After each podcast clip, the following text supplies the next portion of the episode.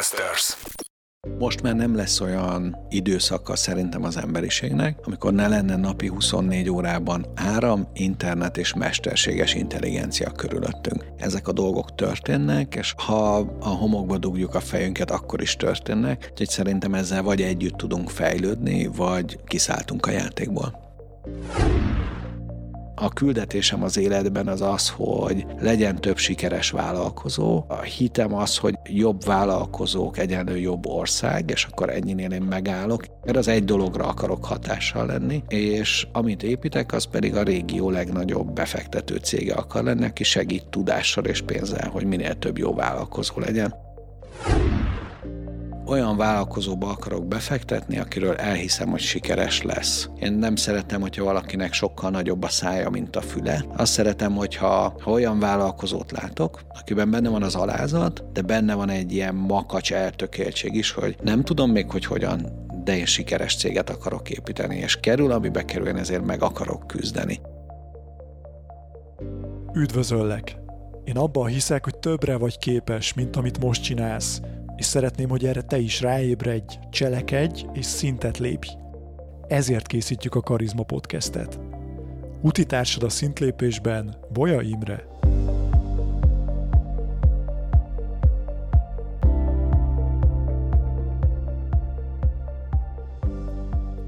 Sziasztok, kedves Karizma Podcast hallgatók és nézők, mert ugye már nézni is tudtok minket a YouTube-on. A mai vendégünket szinte nem is kell bemutatnom, mert hogy ő egy befektető, cápa, sorozatvállalkozó, a Start Holding alapítója, személyesen Balog Petya van most itt a stúdióban. Sziasztok, izgulok. Izgulsz? Én mindig izgulok, aha. Ennyi szereplés, ennyi cápák között adás után, ennyi TikTok videó után, tehát tényleg izgulsz még? Igen, egy híres magyar színész kérdeztek, hogy mit csinál a lámpaláz ellen, és azt mondta, hogy hát fosok. Tehát alapvetően szerintem ez nem múlik el soha, de azt mondják, hogy addig jó, amíg izgulunk. Egyébként egyetértek, én azt szoktam mondani, hogy kétfajta előadó létezik, aki izgul, és aki nem vallja be. Igen. Úgyhogy Igen. köszönjük szépen, hogy te bevallott, hogy te is ember vagy. Azért gyorsan megnyugtatlak ezen kívül másról is, mert hogy nincs mitől tartanod, mert hogy tőled fogok idézni, és a te gondolataidról Ja. fogunk beszélni, mert hogy amikor készültem erre a beszélgetésre, akkor legelőször felírtam legalább száz kérdést. Aztán az jutott eszembe, hogy jó, jó, jó, de hogy tudnánk elérni azt, hogy több értéket kapjanak a hallgatók, és a nézők is. Úgyhogy fogtam az elmúlt évek Petya történelmét, ami a social médiádat, a könyvedet illeti, illetve a tréning jegyzeteimet, és kigyűjtöttem 23 idézetet Balog Petyától, mégpedig olyan idézetet, amit szerintem minden vállalkozónak tudnia kell, ugyanis sokszor ilyen húsba vágó, fájó igazságok. Úgyhogy ha benne Nagyon vagy, jó. ezen a 23-on fogunk végigmenni. Prima. Nekem van egy ilyen fura küldetés tudatom, hogy azt gondolom, hogy az életben nagyon sok komplex szituációval találkozunk. Nagyon sokszor valami érzésünk megvan, valamit látunk a világban, és vállalkozóként ezeket a mintákat keressük, tanuljuk, és az a küldetés tudatom, hogy vajon ezekből a mintákból tudok-e frappáns mondatokat alkotni, amiket magunkkal tudunk vinni. Úgyhogy nekem ez ilyen nagyon kedves meglepetés, hogy így közelítetted ezt meg. Hát halljuk, és meg kiderül, hogy melyik mekkora hülyeség. Vagy épp okosság. Így van. Kezdjük rögtön az elsővel. Mm? A sikert bárki meg tudja élni, de a kudarcra edzeni kell, hogy jobb legyél benne. Igen, ez a gondolat ez arról szól, hogy amikor a cégemet elindítottam és elindult az NNG, az első években nagyon könnyen, gyorsan jöttek a sikerek. Ettől borzasztó nagy önbizalmunk lett, és azt gondoltuk, hogy mi vagyunk a világ legokosabb emberei. A teljes alapító csapat, vezető csapat, mindenki azt gondolta, hogy hú, ennél okosabbak már nem is lehetnénk, mi leszünk a világ legnagyobb cége, és minden, amit csinálunk, az tökéletes. Aztán hát kellett pár kiózanító pofon, ami úgy visszahozta az alázatot az életünkbe, és megtanította arra, hogy néhány dolgot valószínűleg nagyon jól csináltunk, de egy csomó mindenben bénáztunk. És ami ebben szerintem fontos, hogy vállalkozóként mindig lesznek ezek a pofonok. Egyszerűen nincs olyan, hogy csak simit kapjunk az élettől, hogy mindenünk elsőre sikerüljön, és ha ezektől a pofonoktól kikészülünk, ha a padlón maradunk, akkor nincs tovább a sztori, akkor nem tudunk tovább nőni, akkor nem tudunk sikereket elérni. Úgyhogy nekem ez a mondás ez azt jelképezi, hogy hozzá kell szoktassuk magunkat a kudarcokhoz. El kell fogadjuk, meg kell tanuljuk, hogy néha pofára esünk, néha kemény a padló, de felállunk, leporoljuk magunkat és próbáljuk újra. És szerintem, hogyha ez megvan rutinként, ha már megbarátkoztunk ezzel a gondolattal, akkor utána sokkal könnyebben állunk fel minden egyes újabb alkalommal. És most már sokadik vállalkozásomat építem, de abban biztos vagyok, hogy még jutni fog pofon is bőven, de azt is tudom, hogy most már rutinosabb vagyok abban, hogy egy-egy pofonból felálljak, hogy egy-egy kudarcon túl tegyem magam, és megyek vissza a következőért. Szokott olyan lenni, hogy valamelyik cég, amelyikbe befektettél, épp padlóra kerül, és neked kell lelket önteni beléjük, hogy fiúk, lányok,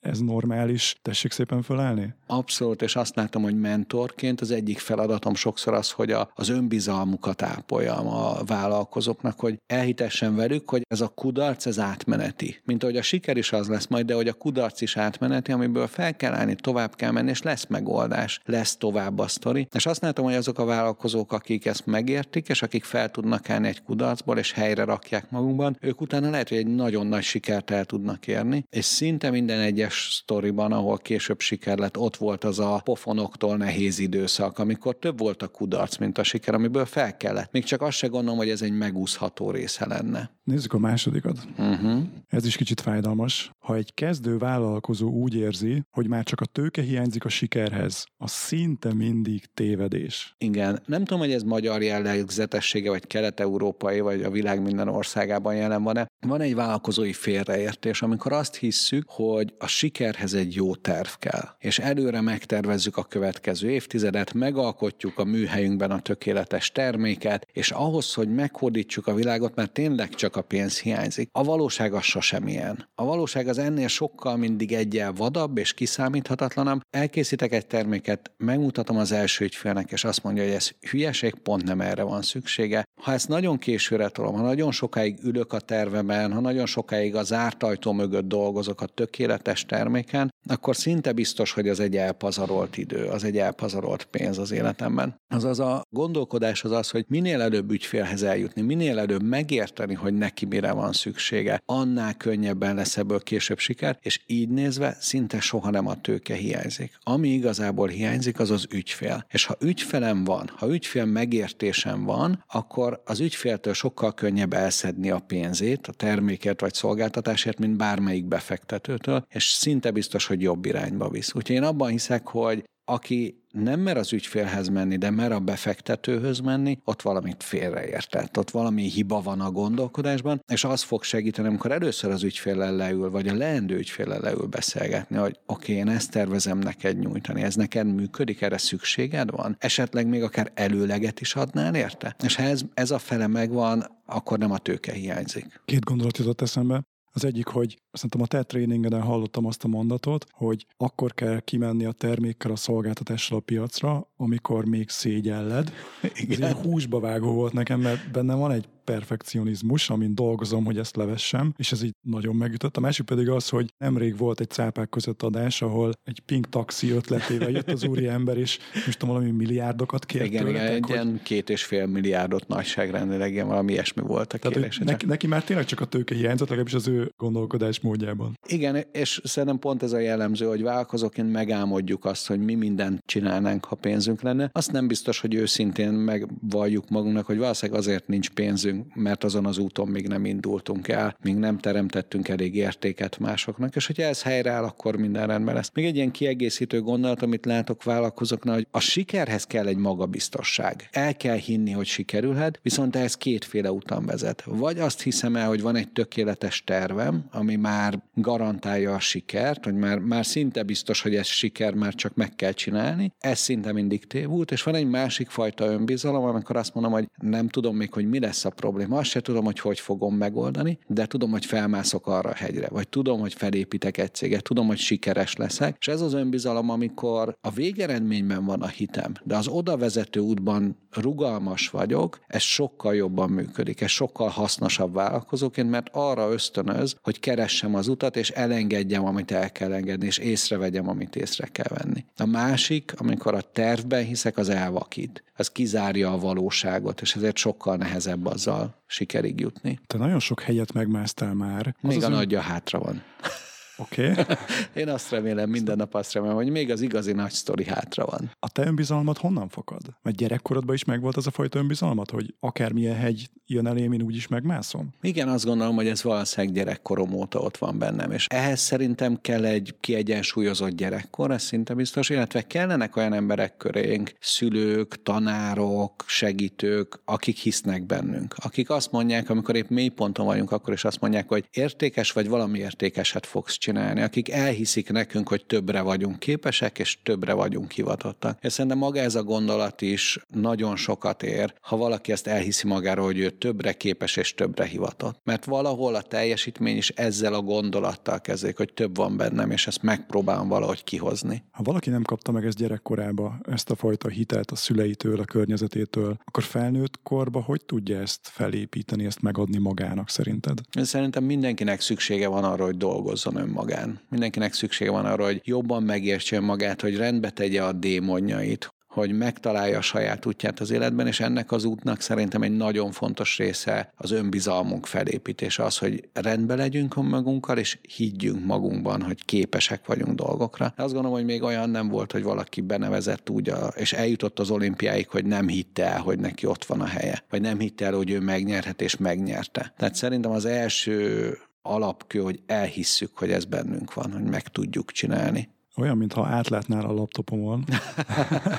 Mert hogy teljesen, mint a kiolvastad volna a harmadik fájó igazságot, mert az úgy hangzik, hogy úgy még senki nem nyert olimpiai aranyat, hogy nem indult el az olimpián. Igen, és ez az is kell, nagyon sok Magyarországon az a majdnem vállalkozó, akit nagyon érdekel a vállalkozás világa, akinek tervei, álmai vannak ebben a világban, de még a komfortzónájából nem mozdult ki, még nem tette meg az első lépést, még alkalmazottként dolgozik valahol, és aktív álmodozóként vágyik vágyik arra, hogy felépítse a sikeres vállalkozást, anélkül, hogy elkezdeni. És akkor erre van sokféle viccünk, a lottó szelvénytől kezdve, tehát ez benne van a kultúránkban is, ez a fajta cselekvés nélküli vágyakozás, de számomra még a cápák között műsor sikere is azt mutatja, hogy az egész világban Magyarországon a legnagyobb az érdeklődés erre a formátumra. Ez szinte minden fejlett országban megy ez a formátum, sokkal nagyobb, sokkal fejlettebb országokban is, de Magyarországon nézik arányaiban a legtöbben. Ez számomra azt üzeni, hogy nagyon sok emberben ott van, hogy valamit kéne csinálni. Érdekel, hogy hogy működik a vállalkozás, bárcsak kipróbálnám magam, de még a vállalkozási kedvben nagyon alacsonyan vagyunk az országban, tehát még nagyon kevés ember van, aki meg is teszi az első lépést. Felmond, elkezd vállalkozni, elkezd valamivel üzletelni, elkezdi megvalósítani az álmait. Úgyhogy szerintem ehhez kell egy önbizalom, illetve kell egy pont, ahol kiugrunk a repülőből, és reméljük, hogy ejtőernyő van a hátunkon. Tehát szerintem van egy olyan pont is, amikor el kell döntsük, hogy a kényelmes semmilyenben akarunk megöregedni, vagy már pedig valamit alkotunk ebben az életben. Ebben szerintem szerencsés vagyok, mert mindig volt egy olyan nagyfokú biztonságérzetem, hogy mertem kiugrani a legvadabb helyzetekben, és mertem felállni egy világszintűre nőtt cég vezérigazgatói pozíciójából egy nagyon nagy fizetésbe, egy nagyon nagy presztízsbe, azt mondom, hogy nem ez az út, amit én keresek, nekem ennél valami többet kell, valami mást kell csinálnom. Hát szerintem ezek a pillanatok, amikor bele is vágunk, ezek nagyon fontosak. Enélkül biztos nem megy. Te megnyerted már az olimpiai aranyat, Petya? Nem tudom, szerintem egy ilyen kerületi bajnokságon már túl vagyok. Aztán. De bennem, bennem nagyon nagy ambíció van abban a tekintetben, hogy én azt gondolom, hogy még a java hátra van. Még klassz dolgokat fogok csinálni, és ilyen szempontból egy NNG vezérigazgatói székében is tudtam azt kérdezni magamtól, hogy ha halálos ágy, amit szeretnék elkerülni, nem szeretnék meghalni, ha lehet, de hogy majd meglátjuk ez, hogy alakul, nyilván ez még most a jövő zenéje, és visszatekintek, és a karrierem csúcspontja az, hogy azt a céget felépítettem és sikerre vittem, akkor azzal elégedett lennék el. És azt mondtam magamnak, hogy mm, nem igazán, ennél valami többet kéne. Úgyhogy van bennem egy ambíció arra, hogy valahogy többet, valami nagyot még csináljak, valami nagy sztorim még legyen, és ilyen szempontból egy picit te szabadítottad ki ezt a szellemet a palackból, mert egy tréningünk után azt mondtad nekem, hogy olyan, mintha ott lenne bennem még egy nagy sztori, de nem merném elkezdeni. Hát azóta mertem elkezdeni, ugye? Tehát, hogy ez... Ennek szíbörlök, hogy egy ilyen icipicit hozzátettem ez, ez, és... ez belém égett, amikor ezt mondtad, és akkor így, így arra gondoltam, hogy na jó, akkor itt az idő Álljunk megint bele. valami, valamibe beleállni. Szuper. Nagyon várom azt, amikor az olimpián is indulsz. A keleti bajnokságot fölénnyel nyerted szerintem. Efelől nincs kérdésünk.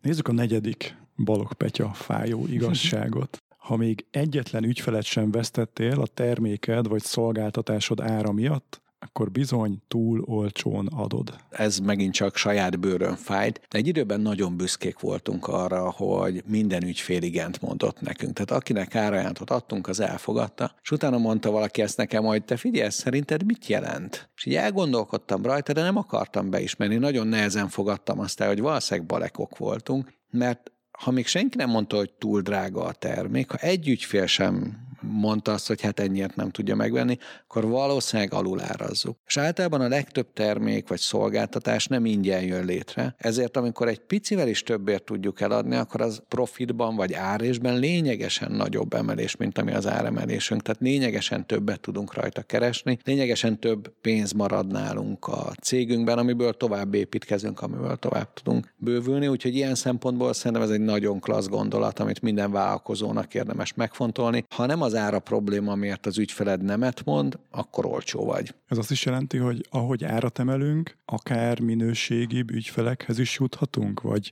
szegmenst váltunk, szegmenst ugrunk? Szerintem ez is benne van a másik oldalról, hogy az árunk is egyben pozícionál minket. Én például a tanfolyamoknál szoktam azt a gondolatot alkalmazni, hogy tartok tanfolyamokat, cégvezetőknek tartom őket, de nem akarom olcsón tartani, mert azt akarom, hogy ez egy szűrő legyen, hogy az jöjjön el a tanfolyamomra, akinek, akinek ez fontos, akit ez érdekel, és akinek ez már pénzt ér, aki már tartott a vállalkozásával, hogy már nem ez a költség fogja megakadályozni, mert akinek ez kevés pénzt ér, az kevés időt, kevés energiát, kevés figyelmet is fog beletenni, illetve a nagyon induló vállalkozásoknak valószínűleg nem az a tanfolyam való, hanem az azoknak való, akiknek már nem az ára okozza a problémát. De ez egyben szűrő is, mert így jobb vállalkozók, érettebb vállalkozók jönnek el, akik többet tudnak egymástól tanulni, akik között szorosabb kapcsolatok épülnek, tehát ez az értékét is növeli. Talán Russell Bransontól olvastam azt a gondolatot, hogy az amerikai marketing zsenitől, hogy when people pay, they pay attention. Igen. Tehát minél inkább fizetnek az emberek, annál inkább odafigyelnek, és annál inkább komolyan veszik. Igen, és ez nagyon érdekes, ezt megfigyeltük mi is a saját tanfolyamokon, hogy aki nem fizet érte, akit beengedünk, akit meghívunk, ő kevésbé veszik komolyan. Ő nem úgy figyel oda, ő nem úgy foglalja el magát, vagy nem úgy mélyül el a témában. Aki befizet, az, az ott is van. Ugorjunk az ötödik igazságra. Ez úgy hangzik, hú, ez is fájdalmas, most hogy így rá Minden egyes ilyen igazságom az a baj, hogy túl fájdalmas voltam, amíg megtanultam az is. akár befektetőként, akár üzletemberként, igen. Vállalkozóként sosem azt kapod, amit megérdemelsz, hanem amit kialkutsz magadnak. Ez nekem nagyon fájt. Én egy nagyon idealista srác vagyok. Én azt gondolom, hogy úgy kell az üzletet csinálni, hogy mindig mindenkinek jó legyen, hogy mindenkinek jusson. Ezért maga az alku folyamata, az tőlem nagyon messze esik. Én nem szeretek tukmálni dolgokat, én problémákat másoknak szívesen megoldok, de azon megalkudni, hogy ezért kevés vagy sok pénzt fizessen, vagy én, amikor valakitől veszek valamit, azért kevés vagy sok pénzt fizessek, ez nekem mindig egy picit vásárinak tűnt. Ez mindig egy picit kevésbé csillogónak tűnt. Ugyanakkor volt egy üzlettársam az előző cégemben, aki erre nagyon megtanított, és azt mondta, hogy igazából a cégünk az nem más, mint a költségünk és a bevételünk közti különbség. Ha ez a különbség elvékonyodik, ha ez a különbség megszűnik, akkor igazából a cégünk szűnt meg. Ahhoz, hogy legyen cégünk, ami tud nőni, bővülni, fejlődni, ahhoz ezt a különbséget kell létrehozni. Ezt pedig csak úgy tudjuk megtenni, ha folyamatosan törekszünk arra, hogy többet tudjunk kérni az ügyfeleinktől, és ezt el is kérjük, és folyamatosan figyelünk arra, hogy kevesebbet fizessünk a beszállítóinknak. Azaz, ha mind a két oldalon folyamatosan alkuban vagyunk. Ha ezt elfelejtjük, ha ezt ellógjuk, akkor összeér a kettő. Akkor előbb-utóbb pont annyit fogunk keresni vele, hogy egy helyben tudjunk topogni, vagy annyit sem. És ez nekem egy hosszú tanulási folyamat volt, hogy mindig minden alku képes az életben, és hogy ebbe bele kell tenni sajnos az energiát. Nem lehet ezt elbekkelni csak azért, mert mm, nem szeretem. Úgyhogy én jártam ilyen tanfolyamokra, olvastam ilyen könyveket, hallgattam ilyen audiobookokat, és tanultam ezt az alku folyamatot, azért, hogy ezt a hiányosságomat egy picit is pótoljam, és utána ezt tudatosan alkalmazni kell rendszeresen mindenben. Mindig egy nagyon picit alkudva. És az NNG ilyen szempontból egy szuper cég volt, mert nagyon magas profit arányt sikerült elérjünk. De ez azt jelentette, még ez a nagyon magas profit arány, mondjuk 30 százalék, 40 százalék profit arány. De ez is azt jelenti, hogy ha az alkalmazottaknak 10-20 százalékkal többet adok, a beszállítónak 10-20 százalékkal többet adok, az ügyfelektől 20-30 százalékkal kevesebbet kérek, akkor már egy non-profit szervezetként üzemelek, az első bökkenőnél csődbe megyek, az első piaci problémára már nem tudok reagálni, már egy konkurensem alám ígér, és nem tudok vele mit kezdeni, és már nagyon kiszolgáltatottá válik a cégem. És ez nem kell nagyságrendekben gondolkodni. Ha egy picit engedek mind a két oldalon, akkor a nagyon profitábilis cég is könnyen válik non-profittá. Mondtad, hogy képezted magad ilyen irányba is. Van valami kedvenc alkú stratégiád, trükköd, valami magic kérdés, amit beszoktál dobni ilyen helyzetekben? Nekem két képzés volt, ami, ami vagy két vonal, ami sokat adott. Az egyik a Carras nevű nemzetközi negotiation training, ami egy nagyon drága, és remélem, hogy előbb-utóbb azért Magyarországra is ellátogató formátum, egy kétnapos képzés, illetve a másik, ami sokat adott, az Chris Vossnak a masterclass-a. Ő nagyon jó könyveket is ír a témában, egy túsztárgyaló, amerikai túsztárgyaló, és ő, a, amit behozott, az az, hogy az empátiának, az együttérzésnek, a másik megértésének mennyire nagy szerepe van abban, hogy jó alkut tudjunk kötni. Hogy ez nem feltétlenül egók egymásnak feszülését jelenti, hanem ez lehet akár egy megértő közös munka is, aminek a végeredményeként ez jól sikerül. Azt a könyvet én is olvastam, tárgyalj úgy, mintha az életed múlna rajta. Igen. Ez egy zseniális könyv. Igen, és nagyon jó fogalmakat hoz, és nagyon jó példákat hoz be. Úgyhogy én ezeket amennyire tudtam, beépítettem az életembe. Nem eléggé, és még mindig nem vagyok ebben szuper jó, de már értem a fontosságát. Menjünk tovább, mert hogy jön a hatodik fájó igazság, ami úgy hangzik, ha valamit nem tudsz jól csinálni, akkor inkább ne csináld. Igen, és ez, ez több mindent jelent számomra. Az egyik gondolat az volt, amikor egy eh, kisebb céggel indultam, még Finnországban éltünk, és alvállalkozói lettünk egy világvállalatnak. Aztán egy év után kiderült, hogy akin keresztül mi ott alvállalkozók voltunk, az elfelejtett adókat fizetni. És az első meglepi az az volt, amikor beívott az adóhivatal, és elmondta, hogy akkor pontosan ő hogy látja a különbözetet, mire mennyit költöttünk, mi az életszínvonalunk, hol bérelünk lakást, és hogy akkor szerintem ennyit kéne fizetni, de ha akarjuk, akkor vihetjük perre, de akkor büntetés is lesz. Mi mondtuk, hogy persze szívesen fizetünk, tehát hogy rendezzük, amit lehet, és arra jöttem rá, hogy az életben vannak dolgok, amiket nem tudunk jól csinálni, akkor azt nem csináljuk. Vannak dolgok, amiket tudunk jól csinálni, akkor azt csináljuk. Azaz, ha olyan az üzleti modellem, hogy azt csak adócsalással tudom élhetővé tenni, akkor olyasmit csinálok, amivel igazából nem éri meg foglalkozni. És csak azért működik a vállalkozásom, mert tudok adót csalni.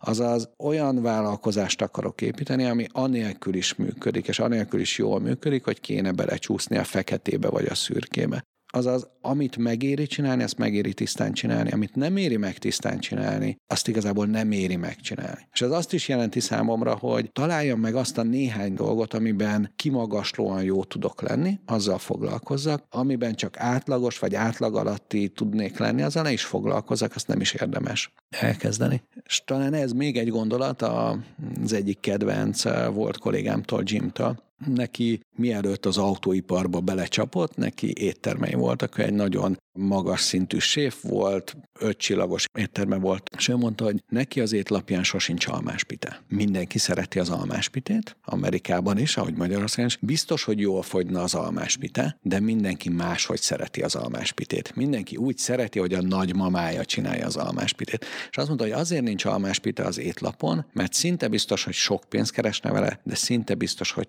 csalódást okozna az ügyfeleinek. Mert nincs olyan recept, amit mindenki egyformán szeret. És azt mondta, hogy amit nem tudunk nagyon jól csinálni, azt inkább ne csináljuk. Ha nem tudok olyan almáspitét sütni, ami mindenkinek ízlik, akkor inkább ne áruljak almáspitét. És áruljak olyan dolgokat, amiben viszont egységesen mindenki szerint jó tudok lenni. Most a gourmet éttermek is eszembe jutnak, ahol ugye nincs 18 oldalas étlap, mint Igen. egyes vidéki csárdákban. De, de amit csinálnak, az, az ott van. Ez Igen. azt is jelenti egyébként, hogy mondjuk egy kezdő vállalkozó több több tevékenységet csinál egyszer, akkor inkább tegye le a voksát egy, max. kettő mellett, és abban alkosson ki magaslót? Abszolút. Én azt gondolom, hogy összességében sok pénzt azzal tudunk majd keresni, amiben nagyon jók vagyunk. Amiben okésak vagyunk, úgy, mint az összes többi, abban sosem lesz jó marginunk, abban sosem tudunk jó volumen, nem tudunk jól ügyfeleket megtartani, tehát vállalkozásunk nem a futottak még termékeinkből lesznek. Nem abból lesz a sikerünk, hogy olyasmiket csinálunk, amit más is tud jobban, mert ott rövid ideig kereshetünk vele egy kicsi pénzt, meg kell találjuk azt a specialitásunkat, és általában ennek van valamilyen mögöttes ok, hogy abban mi miért tudunk jobbak lenni mindenki másnál. Meg kell találjuk ezt a szupererőnket, miben tudunk jobbak lenni, és mi az, amiben, hogyha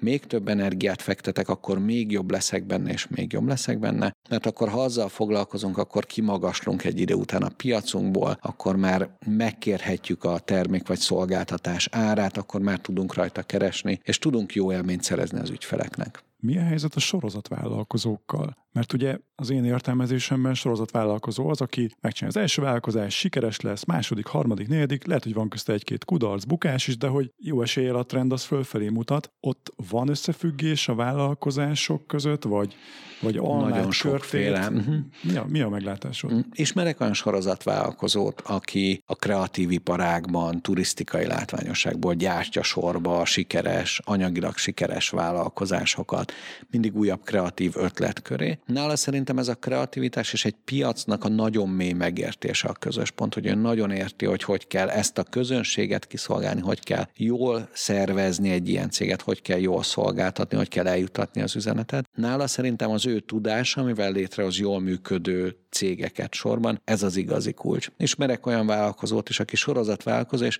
újabb és újabb technológiai cégeket épít, mindig egy nagyon új technológiára, amit utána elad. És aztán épít egy még újabb technológiára egy még újabb céget, és nála az igazi trükk az az, hogy ő egy picit előtte jár a világnak technológiában. Látja, hogy mi a következő nagy buli. Ő csak azt az egyet csinálja egyszerre, abba belerakja mindenét, ott felépít valamit, ami már sikeres, és nagyon jól tudja, hogy hogy kell egy ilyet eladni.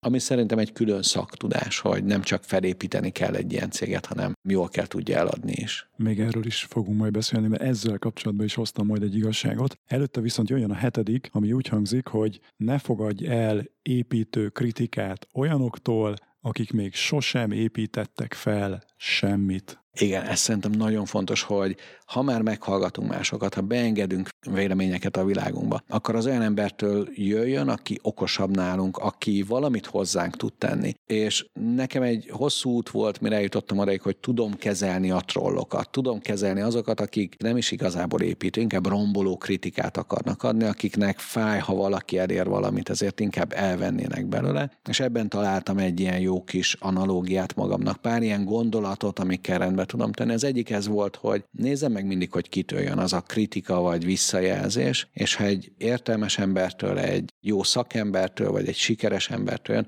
akkor fontoljam meg, mert akkor valószínűleg van valami mélyebb értelme, amit ha elsőre nem értek, akkor még nekem van vele házi feladatom. Ha pedig egy olyan embertől jön, aki még nem ért el semmit, és valószínűleg nem is fog, aki mások sikereit fikázza csak, akkor azt nyugodtan figyelmen kívül is hagyhatom. A következő gondolat ezzel kapcsolatban pedig az volt, hogy igazából, amikor ott vagyunk az interneten, jelen vagyunk social médiában, LinkedIn-en, Facebookon, TikTokon, akkor amellett, hogy tudást adunk át, a másik fontos szerepünk a szórakoztatás. Cirkusz és kenyér. Adunk valami szakmai tudást, vagy világképet, vagy nézetet, és mellette szórakoztatnunk kell a közönségünket. És ilyen szempontból, amikor jön egy feldühödött bika, az mindig egy fantasztikus fantasztikus pillanat a közönség szórakoztatására. Mert hogy a bika teszi lehetővé, hogy mi torreádorok legyünk. A bika az egy nagy büdös, feldődött, agresszív állat, aki nekünk ront, és torreádorként mi ezt a bikát tudjuk látványosan, szép, kecses mozdulatokkal kivégezni a közönségünk szórakoztatására. Úgyhogy egy idő után rászoktam arra, hogy nem, hogy félek a trolloktól és a romboló kritikáktól, hanem direkt vágyom rájuk, és szeretem őket, mert lehetővé teszik, hogy megmutassam magam. És a mai napig találkozol ilyen bikákkal egyébként? Néha szoktak lenni, igen, igen. Érdekes módon az elején sokkal több volt, és most arra egy picit szerintem elcsitult ez a dolog. Ennek az is lehet az egyik oka, hogy kevésbé állok bele már az ilyen vitákba, az is lehet, hogy az algoritmusok egyre jobban tudják, hogy ki a célközönség és ki nem, de azt látom, hogy ez azért platformonként elég eltér. Tehát mondjuk egy TikTokon akár nagyon vegyes is a reakció bármilyen posztra. Hát ugye az az első olyan social media platform, amihez még írni, olvasni se kell tudni. Tehát hogy az első, amit analfabéták is tudnak kezelni, és hát ez egy szélesebb spektrumot hoz be a közönségből. Visszatérve még erre az igazságra, ugye vannak olyan emberek körülöttünk, vállalkozók körül, akik alapvetően jó szándékúak. A családunk, a rokonaink, a barátaink, akik azért adják az ingyen tanácsot, mert alapvetően jót akarnak nekünk, de Mégse. De nem biztos, igen. Velük mit érdemes kezdeni? Őket hogyan érdemes kezelni? Őket meg kell ölelni, és szeretni kell. Tehát, hogy szerintem megvan annak is a helye, amikor ők elmondják a saját véleményüket, de én arra jöttem rá, hogy azért üzleti kérdésekben azoknak a véleménye, akik nem is ismerik a kontextust vagy az üzleti életet, az inkább csak figyelmesség részükről, hogy ők is a saját eszközrendszerükben segíteni akarnak. Ott legfeljebb azt lehet, hogy megpróbálják nekik elmagyarázni a, az üzletünk valóságát vagy komplexitását, de ez is általában egy hiába való harc, mert nem biztos, hogy őket érdekli. Sokszor ők csak megpróbálnak beszélgetni velünk, kapcsolódni hozzánk, vagy van egy meglátásuk nagyon messziről nézve az üzletünket, ami nagyon sokszor akár egy teljesen téves meglátás is lehet. Ilyen szempontból szerintem az a nehézség, hogy üzletemberekként, cégvezetőként nagyon szűk az a közösség körülöttünk, akivel tényleg meg tudjuk egymást érteni. És általában cégvezetőt cégvezető tud jól megérteni. Az alkalmazottak, a kollégák, a család, a barátok, ők legfeljebb legyintenek, hogy mit panaszkodsz, jó neked, hát céged van, meg autód van, hát akkor neked minden fenékig tejfel. Emiatt aztán nem is mindig értik meg, ami minket kínoz, ami nekünk stressz, ami nekünk kihívás az életben. Ezért szerintem nagyon fontos, hogy legyen olyan közegünk, amiben vállalkozók vannak. Mi a helyzet a másik véglettel, amikor egy vállalkozó cégvezető szó szerint makacs lesz, dacos, és próbálják lebeszélni akár vállalkozó társak is, de benne ott a bizonyítási vágy, hogy majd én megmutatom a világnak, saját magamnak. Ilyen esetben ilyenre Nagy, láttál példát? Abszolút, és ez egy nagyon nagy kérdés szerintem, hogy vállalkozóként, főleg Kelet-Európában indulva, ha nincs bennünk egy nagyon nagy elszántság és makacság, akkor túl hamar lebeszélnek arról, hogy egyáltalán vállalkozzunk. Abból lesz vállalkozó, aki nagyon elszánt, és nagyon akarja, és nagyon makacs, és nem hallgat a környezetére. De van egy pont, ahol ez már visszaüthet, tehát hogy van egy pont, ahol ha nem fogadjuk be a valóságot, hanem csak a saját mozinkat nézzük, akkor ebből akár bajunk is lehet, vagy neki megyünk fejjel a falnak. De közben meg vannak olyan sikersztorik a világban, amikor meg valaki azzal nyert, hogy senki nem hitt neki, és ő mégis megcsinálta, mert ő meglátott valamit. Ezért nagyon néz meghúzni szerintem azt a pontos határt, hogy a, az elszántság, a makadság, a kitartás meddig támogatja a sikerünket, és honnantól kezdve az őrület amikor ugyanazt ugyanúgy próbálom, és más eredményt remélek tőle. És ebben én magam befektetőként is égettem meg már magam, mert volt olyan befektetésem a vállalkozóra, azt éreztem, hogy nem elég makacs, túl puha, minden szél elfújja az ő véleményét, ezért kerestem olyat, aki kőkemény, aki senkinek nem hisz, akinek a saját igazsága és makacsága van csak, és utána ott meg az volt a baj, hogy nem volt hajlandó befogadni a valóságot, nem tudott elfogadni segítséget. Úgyhogy valahol a kettő között van szerintem az ideális, de hát ezt még én is tanulom. A nyolcadik igazság az egyik kedvencem. Ez úgy hangzik, hogy egy vállalkozás nem tud gyorsabban fejlődni, mint ahogy a vezetője tanulni tud. Igen, ez szerintem az egyik legfontosabb gondolat, amit én tanultam ebben a témában. Ez vállalkozóként és befektetőként is számomra nagyon hasznos, mert rámutat arra, hogy vállalkozóként mindig én leszek a szűk keresztmetszet. És ez nem azt jelenti, hogy jó, akkor csinálja más. Ez azt jelenti, hogy csak úgy tud a cégem nőni, hogyha én is tanulok, ha magamra is fordítok időt. Ugyanis egy cég egy pici időre, egy fél évre előre szaladhat, de ha egy cég nagyon előre szalad, és a vezetője nem érti még azt a szintet, még nem tudja, hogy hogy kell akkor a céget vezetni, akkor szinte biztos, hogy ennek a cég megissza a levét, és vissza fog huppanni a kényelmes szintre, méretre. Azaz, ahhoz, hogy tudjunk a cégünkkel előre haladni, először belül kell rendet rakni. És sokszor az a dilemma ebben, hogy egy hétfős céget, vagy egy tízfős céget nagyon máshogy kell vezetni, mint egy száz vagy egy ezer fős céget, És ha most indultam vállalkozóként, akkor még az is kihívás, hogy megtanuljam mindazt, ami a hétfős cégnek a vezetéséhez kell, nem hogy a száz vagy az ezer főshöz. És ha azt hiszi valaki magára, hogy én tudnék vezetni egy százfős céget, csak még sosem próbáltam, az legalább annyira abszurd, mint ha én azt mondanám, hogy én valószínűleg tudok hegedülni, bár még soha nem próbáltam. Valószínűleg nem tudok hegedülni. Sőt, szinte biztos, hogy nem tudok hegedülni, mert azt is meg kell tanulni. És úgy tudom megtanulni, hogy gyakorlom, hogy néha rosszul csinálom, néha jól csinálom, és folyamatosan képezem magam benne. És ugyanez igaz a vezetésre is. Szerintem a vezetésre nem születni kell, a vezetést tanulni kell, rengeteg munkát bele kell tenni, rengeteg kudarcon átvezet a tanulási út, de ha tudjuk folyamatosan fejleszteni a tudásunkat, akkor a cég is ezt leköveti.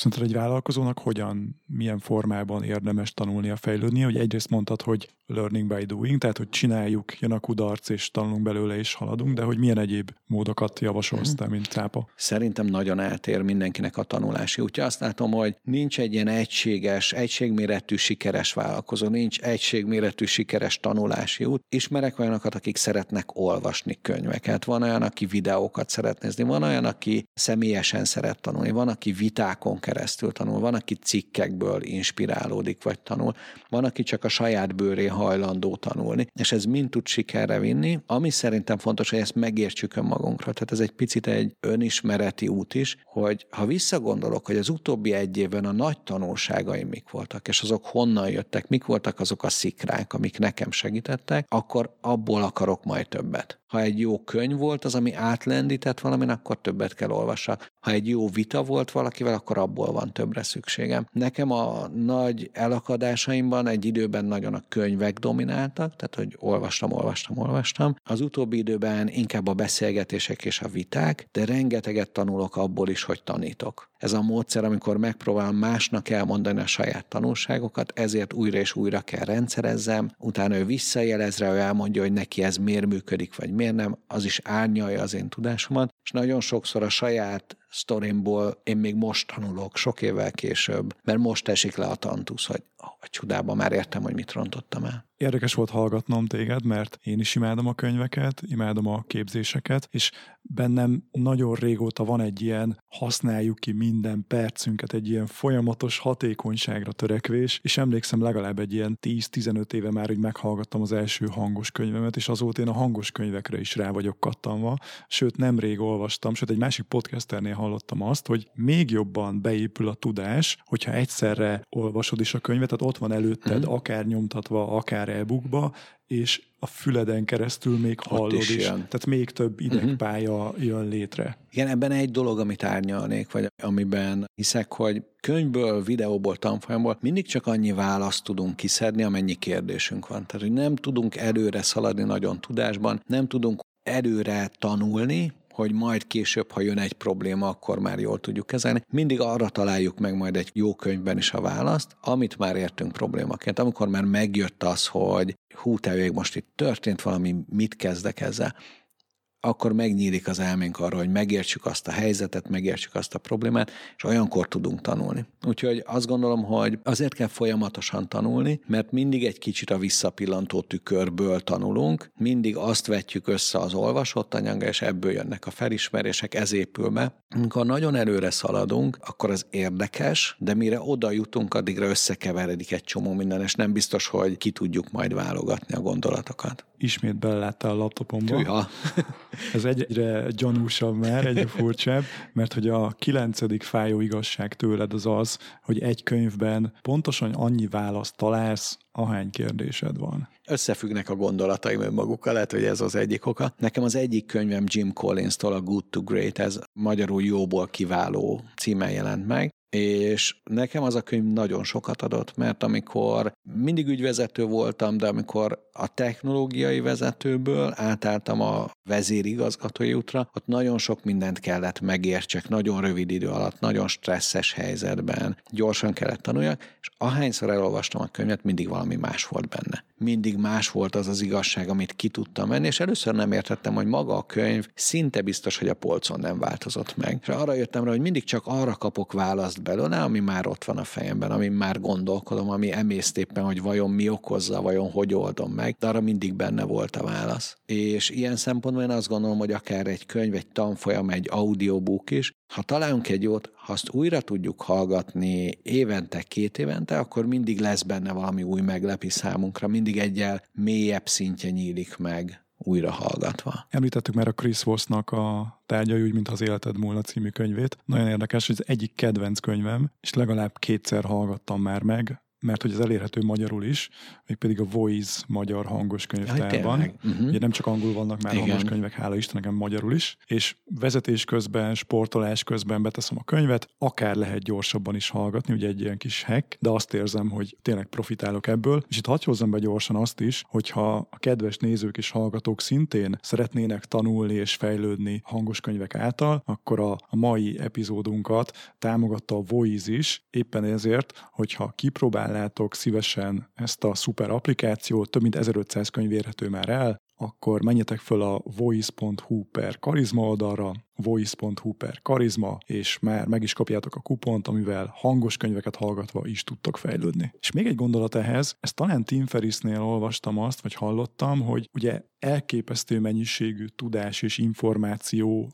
van az arcunk előtt már, hogy nekem régen volt egy olyan szokásom, hogy hú, ez is érdekel, meg az is érdekel, meg ez majd jó lesz még valamire, meg majd, majd az is biztosan, én akarok majd hegedülni, úgyhogy már most egy ilyen hegedülés van már gyorsan ugye elolvasok, de hogy inkább úgy fogyasszunk tartalmat, könyvet, tanfolyamot, hogy mindig az aktuális problémáinkra, kérdéseinkre adjon választ, és ne olyat akarjunk fogyasztani, ami majd egy jövőbeli lehetséges problémát old meg. Igen, ez szerintem jó, hogyha mindig egy picit rövidebb távra keressük az olvasnivalónkat. Ugyanakkor én azt vettem észre, én szerettem játszani, vagy szeretek játszani, és egy időben játékokat is terveztem, játékcégem is volt, és arra jöttem rá, hogy amikor az embernek van egy problémája, amin gondolkodnia kell, akkor nagyon sokszor nem csak a probléma, de már a megoldás is itt van kapun belül. Nagyon sokszor igazából csak arra van szükségünk, hogy magunkból ezt a választ kinyerjük, és ebben sokat segít egy könyv, egy hangos könyv, egy cikk, egy videó, egy tanfolyam, de arra azt tettem észre, hogy akár egy szolitárt, ha játszok, újra és újra, akkor még abban, hogy melyik kártyát hova húzom, még abban is megtaláltam néha a válaszokat a kérdésekre. Egyszerűen azért, mert ott volt az bennem, csak fel kellett jöjjön, csak fel kellett ismerjem. Úgyhogy azt gondolom, hogy ha a hegedülésről olvasnék könyvet, abban is lehet, hogy megtalálom ugyanúgy a válaszomat, tehát néha az is tud hasznos lenni, de azért nyilván, hogyha célirányosabban olvasok, akkor valószínűleg hamarabb vagy jobb válaszokat is kapok. Van egy saját vállalkozói mastermindom, ahol trénerként, mentorként igyekszem őket támogatni, tréningeket tartok, mastermindolunk, és mindig szoktunk könyveket is olvasni. És persze különböző önfejlesztő könyveket kaptak már tőlem, hogy ezt olvassátok el, sokat fog adni, és tényleg nagyon jó visszajelzéseket is kaptam, és képzeld el, hogy most eh, júliusban volt az utolsó ilyen kétnapos szintlépés tréningünk, és mindenki kapott tőlem ajándékba egy könyvet, ami nem önfejlesztés, nem biznisz, hanem Matthew McConaughey-nek, a Oscar díjas színésznek a Zöld Lámpa című könyve, ami gyakorlatilag egy egyfajta életrajzi könyv, és ez a fickó, ő all éli az életét, a munkáját, a magánéletét, az utazást, minden, és így szinte jobban szerették az emberek, mint az egyéb biznisz jellegű könyveket, és többen írták, hogy hú, mi szuper volt, egy nap alatt elolvastam a nyaralásom alatt. Tehát kellenek az ilyenek, mert lehet, hogy ebből jön be valami olyan gondolat, ez mozdít ki minket a kis dobozos gondolkodásunkból. Tizedik, taram. Ezt most nem láttad? Jó, oké. Okay. Pedig ez is nagyon fontos, sőt, amikor először tőled hallottam először, akkor azonnal beugrott, hogy hú, most én vajon nálam ez hogyan igaz, de szerintem, vagyis szerinted minden vállalkozónak fontos tudnia, hogy vitamint vagy gyógyszert árul. Mit jelentenek ezek, és miért fontos ez? Igen, ez egy ilyen érdekes kategorizálás a bármi is a szolgáltatásunk vagy termékünk. A vitaminok azok, amiket az ügyfelünk bármikor bevezethet, bármikor elkezdhet vásárolni. Legyen az egy HR támogató szolgáltatás, egy marketing szövegíró platform, egy bármi is legyen a termékünk, amire az a jellemző, hogy bármikor elkezdheti, nagyon széles közönség bármikor elkezdheti ezt használni, és ráadásul mindig egy picit jobbá is teszi az életüket, tehát hogy értéket terem. Ennek az a dilemmája, hogy mivel bármikor be lehet vezetni, ezért szinte mindig ráér. Sosincs idős sürgősség, nagyon sokaknak lehet eladni, de nagyon néz őket döntésre bírni. A másik végén ennek a spektrumnak a gyógyszerek vannak, ha így nézzük, akkor gyógyszer az, amit nem lehet bárkinek eladni bármikor, csak annak lehet eladni, aki éppen most beteg, és pont ez kell neki. Az a sokkal tudatosabb kereslet van, és lehet tudni, hogy a, a vevő az valamit ebben a témában fog venni, mert szüksége van a termékre ahhoz, hogy tovább tudjon lépni a saját életével. Ha így nézzük, akkor szinte minden szolgáltatás vagy termék valamelyikbe besorolható, és amiért ez fontos, hogy tudjuk, hogy mi mit árulunk, vagy kinek hogy adunk el, mert teljesen máshogy kell csomagolni, máshogy kell róla kommunikálni, és máshogy tudjuk hatékonyan eladni őket. És hogy mennyire nehéz ez egy vitamin eladásnál, tehát amikor olyasmit adunk el, ami nem sürgős a másik oldalnak, nagyon sokszor onnan kell kezdjük, hogy a problémát adjuk el, mielőtt a megoldást eladhatnánk. Mondok erre egy klasszikus példát, amikor még legutoljára a tévé előfizetésem volt a 2000-es évek elején. Azt gondolom, biztos nem most igen, volt. nem mostanában. Akkoriban nagyon ment a Magne B6 reklám. Magne B6 terméket úgy hozták be, hogy az emberek azt se tudták, hogy mi az a magnézium, meg miért kéne neki kiát venni. Úgyhogy ez a klasszikus vitamin reklám azzal kezdődte nekem, hogy hallott már ön a magnézium hiányról. Szokta magát fáradtnak érezni. Lehet, hogy kevés a magnézium. Szedjen rá Magne B6-ot.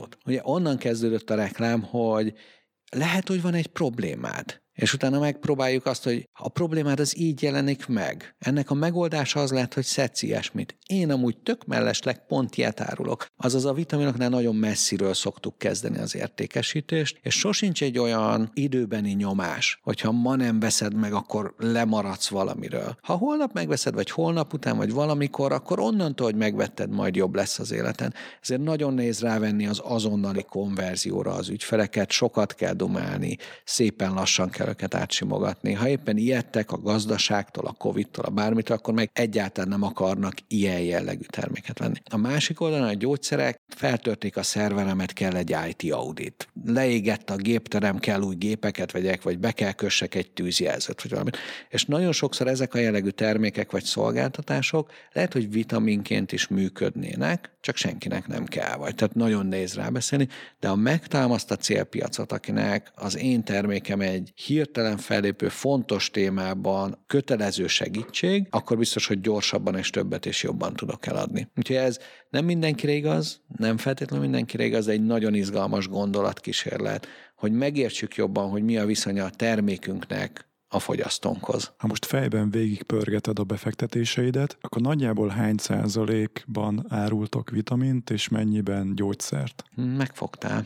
Még ilyen szempontból nem is gondoltam végig. Azt gondolom, hogy, hogy nagyon sokszor, ha vitaminnal indulunk, akkor jön el az áttörés, amikor megtaláljuk, hogy az hogy lesz gyógyszer. Ha megértjük azt, hogy melyik ügyfélnek milyen szituációban miért sürgős ez. Ha szét tudjuk válogatni, oké, hogy mindenki bevezethetné, és jobb lenne egy picit, de ki az, aki biztos, hogy be fogja vezetni. Ezt a kettőt szét tudjuk válogatni, és újra tudjuk csomagolni arra a piacra, akinek ez fontos, és sok pénzt ér, akkor biztos, hogy gyorsabban tudunk haladni. Ez egy nagyon jó stratégia lehet, kedves nézők és hallgatók, remélem nagyon-nagyon figyeltek. Szuper, köszönjük Petya. Menjünk tovább, ez is nagyon elgondolkodtatott, amikor először ezt hallottam tőled. 11. fájó igazság. A brandünk minőségét minőségét nem a legjobb, hanem a legrosszabb pillanataink határozzák meg. Igen, sokszor azt gondoljuk, hogy ha csinálunk valami csilivirit, akkor az építi a brandünket. Sokszor azt gondoljuk, hogy amikor valami nagyot villantunk, akkor az építi a brandünket. Ha valami nagyon szépet dizájnolunk a weboldalunkra, akkor majd ettől fognak bennünk megbízni az ügyfelek.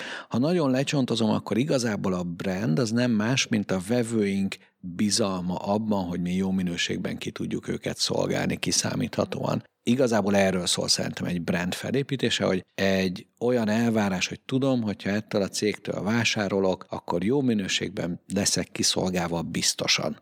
Ha minden tizedik alkalommal abban a hamburgerben nem lenne benne a húspogácsa, mert kimarad, akkor szinte biztos, hogy nem bíznék meg abban a brandben, és nem ennék ott többet, ugye? És ilyen szempontból én azt tettem észre, hogy a saját nagyon erős elköteleződéseim, amikor egy brand örökre megnyert engem, azok a mélypontján jöttek a dolgoknak. Amikor Amazontól rendeltem ellopta a postás a csomagot, szóltam az Amazonon, és szó nélkül újra küldték, akkor az az a pillanat volt, hogy te jó ég, megbíznak bennem, egy ilyen problémát is orvosolnak, akkor én tőlük akarok venni. Amikor egy Londonban egy Uber sofőr nagyon elvitt és eltévedt, és nem talált oda az egyik híres pontból a másik híres pontba, és ezt egy egycsillagos review-val értékeltem, és jött is azonnal az üzenet, hogy megnézték, tényleg igazam van, te rosszul vitt, itt van a pénzem vissza, itt van 20% a következő utamból, és tudjam, hogy ezt így sokáig nem fogja tudni folytatni ez a sofőr, akkor azt mondtam, hogy oké, okay, ez így nagyon korrekt volt. És ez azért működik, mert amikor van egy mélypontja egy szolgáltatásnak, és onnan megmentik a helyzetet, onnan helyrehozzák a helyzetet, akkor egy, egy nagyon erős félelemből húznak vissza engem. Amikor azt gondolom, hogy te jó ég, ez most szétcsúszott, ez most nem lett jó, nem azt kaptam, amit érdemeltem, vagy amit kifizettem, és innen, ha ezt helyre rakják, akkor érzem azt, hogy hú, ők figyelnek rám, ők nem hagynak engem csalódni. És az az a ponttól elköteleződünk érzelmileg. Úgyhogy amit ez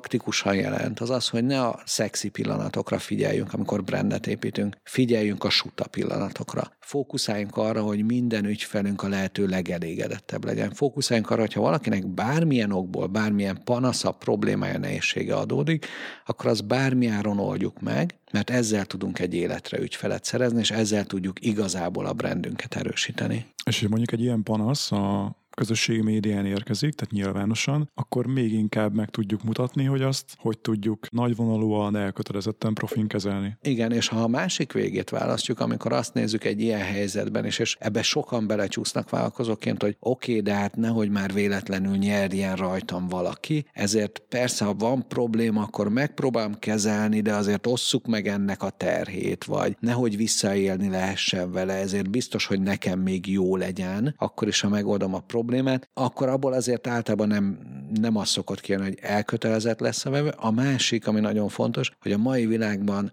nagyon könnyen lesz egy ilyen esetből publikus értékelés, kritika, és egy induló, törékeny brandet nagyon kevés ilyen rosszul kezelt helyzet is meg tud törni. Nagyon könnyen elpárolog a bizalom. Volt már ilyen befektetésed, ahol ez megtörtént esetleg? Vannak olyan befektetések, ahol azzal küzdünk, hogy hogy tudjuk ezt a bizalmat jobban építeni, hogy hogy tudunk. És van olyan szolgáltatás, aminél nem lehet garantálni a sikert, aminél megpróbálni lehet a sikert, aminél nem lehet azt mondani, hogy már pedig jól fog sikerülni a közös munka, mert némelyik szolgáltatásban benne van az alaprizikó, amikor megpróbál tudnak szolgáltatni. Ott is az a kérdés, hogy hogy tudom, amikor nem jól sikerül, akkor azt hogy tudom jobbá tenni, akkor hogy tudom azt a legjobban kezelni, hogy a másik oldal biztosan ne elégedetlen legyen. Mert amikor elégedetlen, akkor azzal veszítettem egy ügyfelet, de az is lehet, hogy másik tizet is rögtön. És hosszú távon cégértéket abból tudok felépíteni, ha hűséges, jó ügyfeleket építek, akik a brandemért kiállnak, és akik szeretik a közös munkát, és akik büszkék a közös munkára. Hosszú távon ez az üzleti sikert ritka szerintem. Az oktatási piacon látom ezt, például a tréningeknél, mert én is ugye érdekelt vagyok, hogy egy tréning, egy képzés tipikusan olyan, hogy te trénerként, előadóként beleteheted magad ezer százalékig, de az önmagában kevés.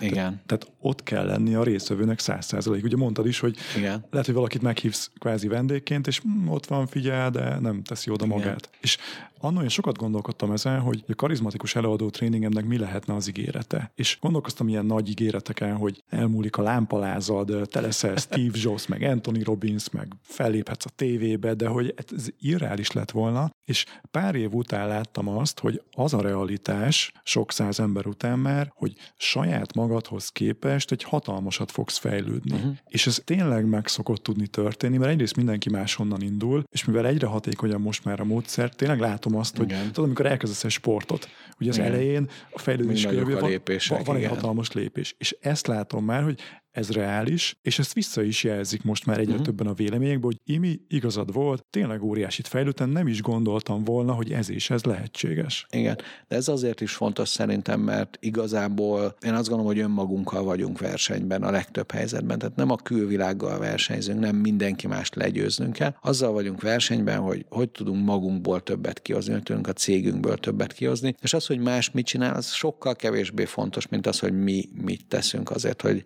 hogy hol holnap többek legyünk, mint ma. 12-es.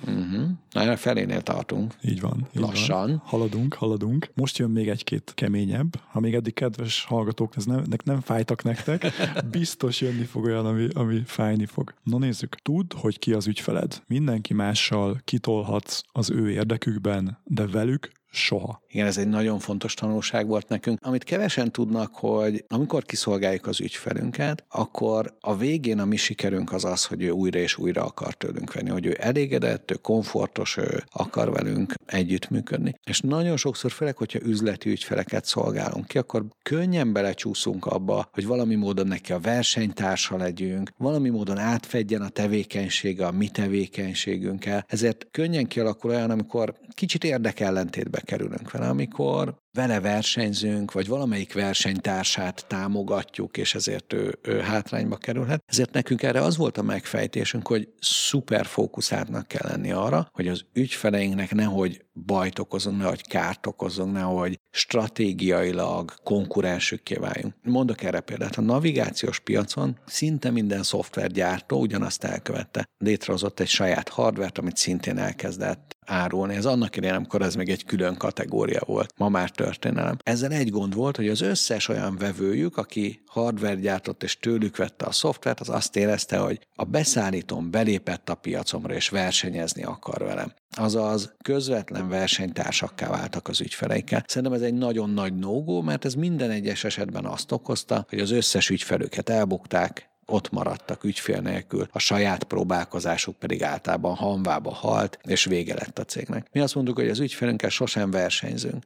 de ez nem olyan könnyű, mint hangzik. Nagyon sokszor hosszú értékesítésláncban, hosszú értékláncban veszünk részt, azaz a mi ügyfelünk is elad valakinek, aki szintén elad valakinek, és könnyen létrejöhet olyan konfliktus, amikor mi is eladunk a piacra, de van egy disztribútorunk is, aki elad. Ott már ugye könnyen összeütközünk, és minél több lépéses a lánc tőlünk a végfelhasználóig, annál könnyebben alakulnak ilyen úgynevezett channel konfliktok, ahol valami módon mégiscsak az ügyfelünkkel kezdünk versenyezni, vagy az ügyfelünk alávágunk, akár anélkül, hogy tudnánk. Ha erre mi elkezdtünk szuper módon figyelni, és ezeket néha nagyon nehéz volt kibogozni, szabályokat hozni rá. A másik fel egy picit sötétebb ennek a mondatnak, az ugyanis arról szól, hogy mindenki mással kitoltok egy picit, azért, hogy az ügyfelemnek előnyt szerezek. Ez mit jelent? Azért, hogy a, az ügyfelemet jól szolgáljam, ehhez néha az kell, hogy valamit olcsóbban szerezzek be, hogy lehetővé tegyem, hogy ő kevesebb pénzt költsön valamire, hogy neki segítsek valaminek a kiváltásában, azaz van olyan, amikor az ügyfelemnek az érték, az ő hatékonyságának a növekedése, és amikor valakinek növelem a hatékonyságát, akkor annak általában nem csak nyertese van, hanem valahol a beszállítói láncban van vesztese is. Ha segítek egy cégnek abban, hogy papírmentes legyen az irodája, akkor azért a papír vagy a nyomtató beszállítója nem fog ennek örülni, ugye? Tehát nem tudunk úgy rántottát készíteni, hogy pár tojást fel ne törjünk hozzá. Ha az ügyfelem érdekében segítek neki abban, hogy ő hatékonyabbá váljon, jobbá váljon, és ennek van kárvallottja, az, aki már nem szállít be neki, az a konkurensem, aki emiatt kiesik, az a másik szereplő, akire már nem lesz szüksége, akkor az oké. Okay. Akkor ezzel meg kell békéljünk, hogy ez a piacnak a rendje, hogy azáltal, hogy mi valakinek segítünk, valaki más segítségére nem lesz szüksége. És ha jól segítjük őt, akkor egy csomó más mindenki segítségére nem lesz szükség, ezáltal lesz hatékonyabb, hogy nálunk elkölt egy dollárt, ahelyett, hogy másoknál elköltene hármat és ha ez másoknál történik, ez az értékvesztés, akkor ez csak a piaci versenynek a része, akkor ez elkerülhetetlen része a hatékonyságért folytatott harcnak. Ez oké. Okay. Ha az ügyfelemtől próbálok meg dollárokat kivenni az ő rendszeréből, vagy vele próbálok meg versenyezni, akkor az viszont nagyon rossz helyre vezet, mert elveszítem az ügyfelem bizalmát, elveszítem a piaci jelenlétemet. Így már tiszta. Nagyon jó ez is okos. Ez egy kicsit komplexebb, igen, illetve igen. szerintem ami egy nagy félreértés a kapitalizmusról, hogy sokszor éri a kapitalizmust az a kritika, hogy a folyamatos növekedésre van helyezve a hangsúly. Szerintem ez egy félreértés. A kapitalizmusnak nem a növekedés a hajtóereje, hanem a hatékonyság növelés. Az az ereje, hogy amit meg tudok csinálni, legyen az egy áru eljuttatása a fogyasztókhoz, legyen az egy televízió legyártása, legyen az egy szórakoztatás, ebben hogy tudok hatékonyabbá válni, hogy tudok kevesebb erőforrás forrásból kiszolgálni egy ügyfelet, hogy tök kevesebb pénzből, hogy tudom ugyanazt a, az élményt okozni, vagy ugyanazt a tárgyat leszállítani, vagy legyártani kevesebből, hogy tudok ezáltal hatékonyabb lenni. És szerintem a kapitalizmus az egy hatékonyságbeli verseny. Ki az, aki hatékonyabban szolgálja ki az ügyfeleket, és ilyen szempontból nem amiatt tesszük tönkre a környezetet, mert fúj-fúj a kapitalizmus, a növekedési kényszer. A kapitalizmus egy hatékonysági verseny. Azaz, hogyha a környezetvédelem szemponttá válik a kapitalizmusban, azaz, hogyha ez egy internáliává válik, tehát hogyha a környezetterhelési adókkal, egyebekkel behozzuk a cégek radarjára ezt, akkor a kapitalizmus pont abban jó, hogy optimalizáljon, csökkentse a költségeket, hogy hatékonyabbá váljunk, és akár környezeti szempontból hatékonyabbá váljunk. De bocsánat, ez egy picit tágabb és félrement.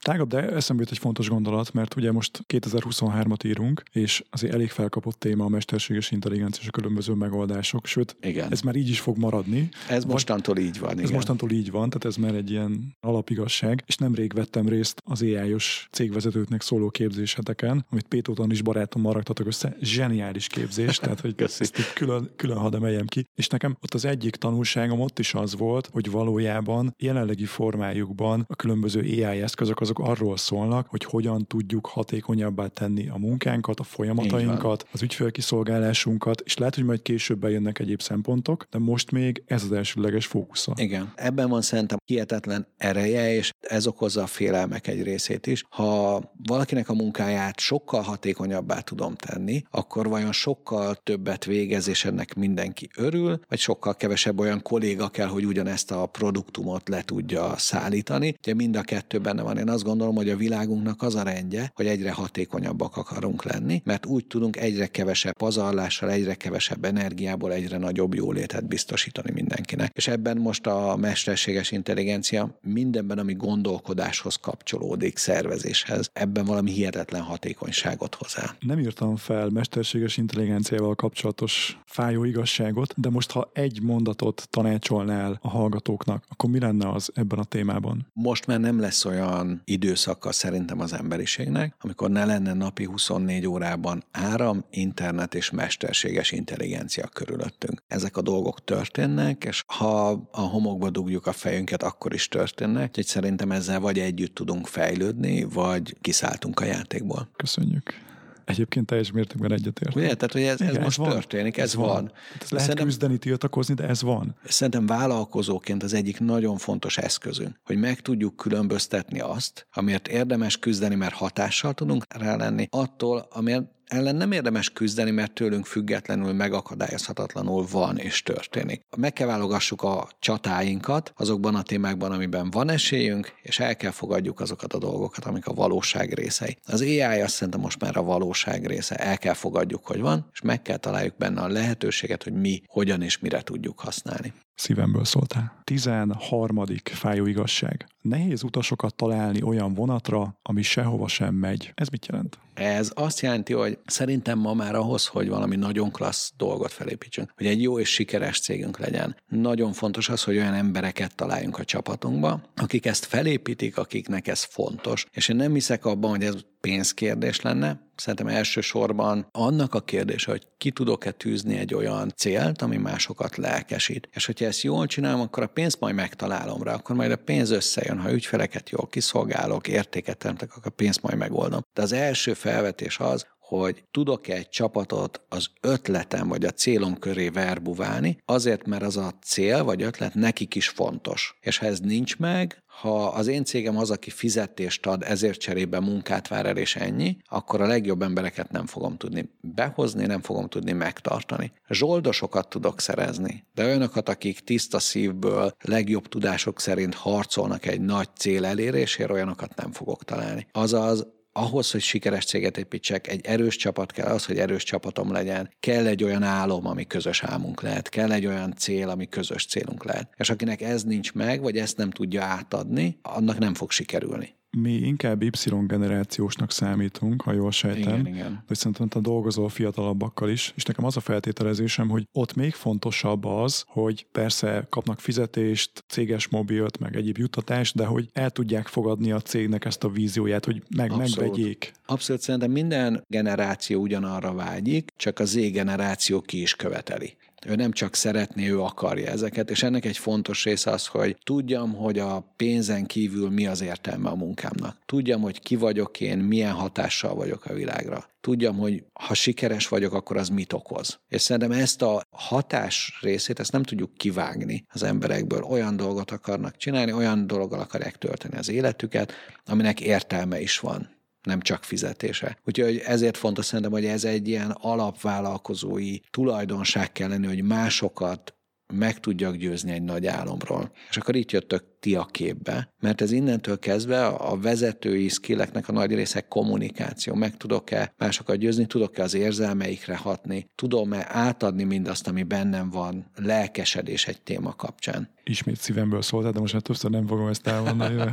Nagyon-nagyon együtt rezgek ezekkel a gondolatokkal. Tehát erre építed a céget te is. Így van, abszolút. Teljes Mert szerintem a storytelling az ugyanúgy egy storytelling, a karizma az ugyanúgy a, a szerves része ennek. És azt mondják, hogy kb. minden tizedik emberben van egy ilyen összetevő, ami egy picit hipnotikus, ami miatt egy picit könnyebben húz magával, de szerintem nekik is, meg a másik kilencnek is ezt tanulnia kell. Tehát, hogy én abban viszont nem hiszek, hogy ezt így készen kapjuk, azt gondolom, hogy ezért küzdenünk kell, időt kell belerakni, mint mindenbe. Hét éve tartok képzéseket ebben a témában, több mint 1300 emberrel volt már szerencsém együtt dolgozni, wow. és nem találkoztam még olyan emberrel, hogy megismerem őket a két nap alatt, a sztoriukat, aki így született volna. Ezt úgy szoktam mondani, hogy a karizma magja az mindenkiben ott van és ugye ezt lehet gondozni, locsolgatni, fejleszteni, és ez szépen fejlődik, tehát magához képest mindenki fejlődik, és azt látom, hogy ez a mag, ez, ez különböző méretű lehet, de olyan, aki kvázi készen lett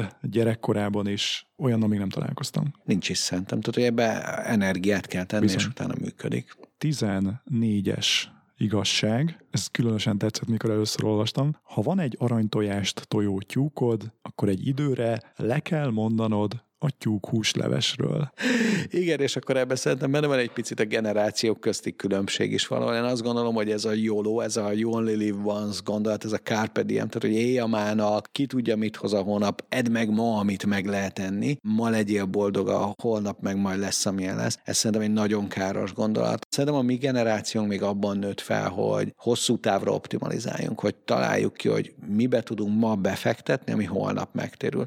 És a vállalkozói sikereknek szerintem ez egy nagyon fontos alappillére, hogy nem csak ma van, nem tudom, hogy lesz holnap is, és ma azért teszek, hogy holnap jobb legyen. Azaz, hogyha van valami, amivel tudok értéket teremteni, tudok pénzt keresni, és ezt ma ki akarom tekerni maximumra, és ma fel akarom élni ennek az eredményét, akkor nem lesz egy nagyon szép holnapom, mert akkor megettem azt a tyúkot. És ez azért is fontos, mert sok magyar vállalkozó azon a ponton akad el, amikor elindul valamivel, felépített céget, van árbevétele, és eljut addig a pontig, hogy már tud annyit kivenni belőle, hogy megvan a családi ház, nagy autó, síelés, nyaralás, teniszezés, de több nincsen, mert a cég beáll egy ilyen ekvilibriumba, ahol már egyensúlyi helyzet kialakul, már annyit lerabol a cégvezető mindig, hogy már fejlődni ne tudjon a cég, hanem pont annyit folytogat rajta, hogy helyben tudjon járni. Ehhez szerintem, ami hiányzik sokszor, az a vízió, hogy ez a cég ez lehetne sokkal nagyobb. Hogy én képes vagyok arra, hogy felépítsek nem egy 10 fős, hanem egy 100 fős, vagy 500 fős, vagy 1000 fős cégen, és akkor utána már sokkal többet tudok kivenni, anélkül, hogy megfojtanám a cégemet, és egy kis önuralom abban, hogy nem ma kell kivegyek minden létező osztalékot, hanem megéri visszaforgatni, megéri befektetni, megéri a cégem építeni belőle minél tovább, mert utána majd sokkal kisebb részt kell csak kicsippentsek ahhoz, hogy az életszínvonal is növekedjen. Ebben valószínűleg benne van egy ilyen generációs frusztráció is, hogy nem volt semmi, akarok dolgokat, úgy telt a gyerekkorom, hogy nem tellett semmire a családnak, ezért most jött el az én időm, hogy végre vegyek tárgyakat, végre vegyek magamnak mindent. De nem hiszem, hogy ez egy jó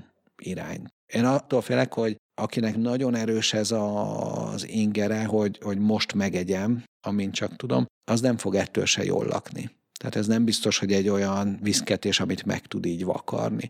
Én abban hiszek, hogyha kicsit hosszabb távban gondolkodunk, és ha van vállalkozóként valami olyan célunk, ami nem csak rólunk szól, ami nem a mennyit zabálok ma célunk, hanem a minek vagyok itt, milyen hatásom van másokra, milyen hatásom van az engem körbevevő környezetre, világra. Ha van valami ilyesmi célunk, akár csak egy picit is, akkor az biztos, hogy sokat árnyal, mert onnantól kezdve nem a hedonizmus az egyetlen utunk. Azt látom, hogy az igazán sikeres vállalkozók ténylegesen hosszú távon gondolkodnak, és nem is csak egy-két-három év távlatban, hanem akár 10-20 éves távlatban. És persze a világ Igen. sokat fog változni, de akkor majd ő is adaptálódik. És az a klasszikus, amikor ugye a pillecukortesztet biztos ismered, szóval nagyon sokan így azonnal bekapják a pillecukrot, hogy az a biztos, ami most van, élvezzük, és majd talán lesz még, vagy nem lesz. Az a tied, amit megettél, ugye Igen. egy ilyen jó kis magyar mondás Igen. is. De ebben szerintem nagyon nagy szerepe van annak is, hogy mennyire hisszük el a világ stabilitását. Például Japánban, Svájcban a, a nagy kívás az az, hogy annyira régóta stabil a rendszer, hogy ott fel sem merül, hogy bármi eltűnne, vagy bármi szabály változhatna. Magyarországon meg azt látjuk, hogy annyira sokat billeg ez a rendszer, hogy az se biztos, hogy megtartjuk a jövő évet. Ugye? Tehát, hogy, hogy túlságosan félünk a, a jövőtől, és nincs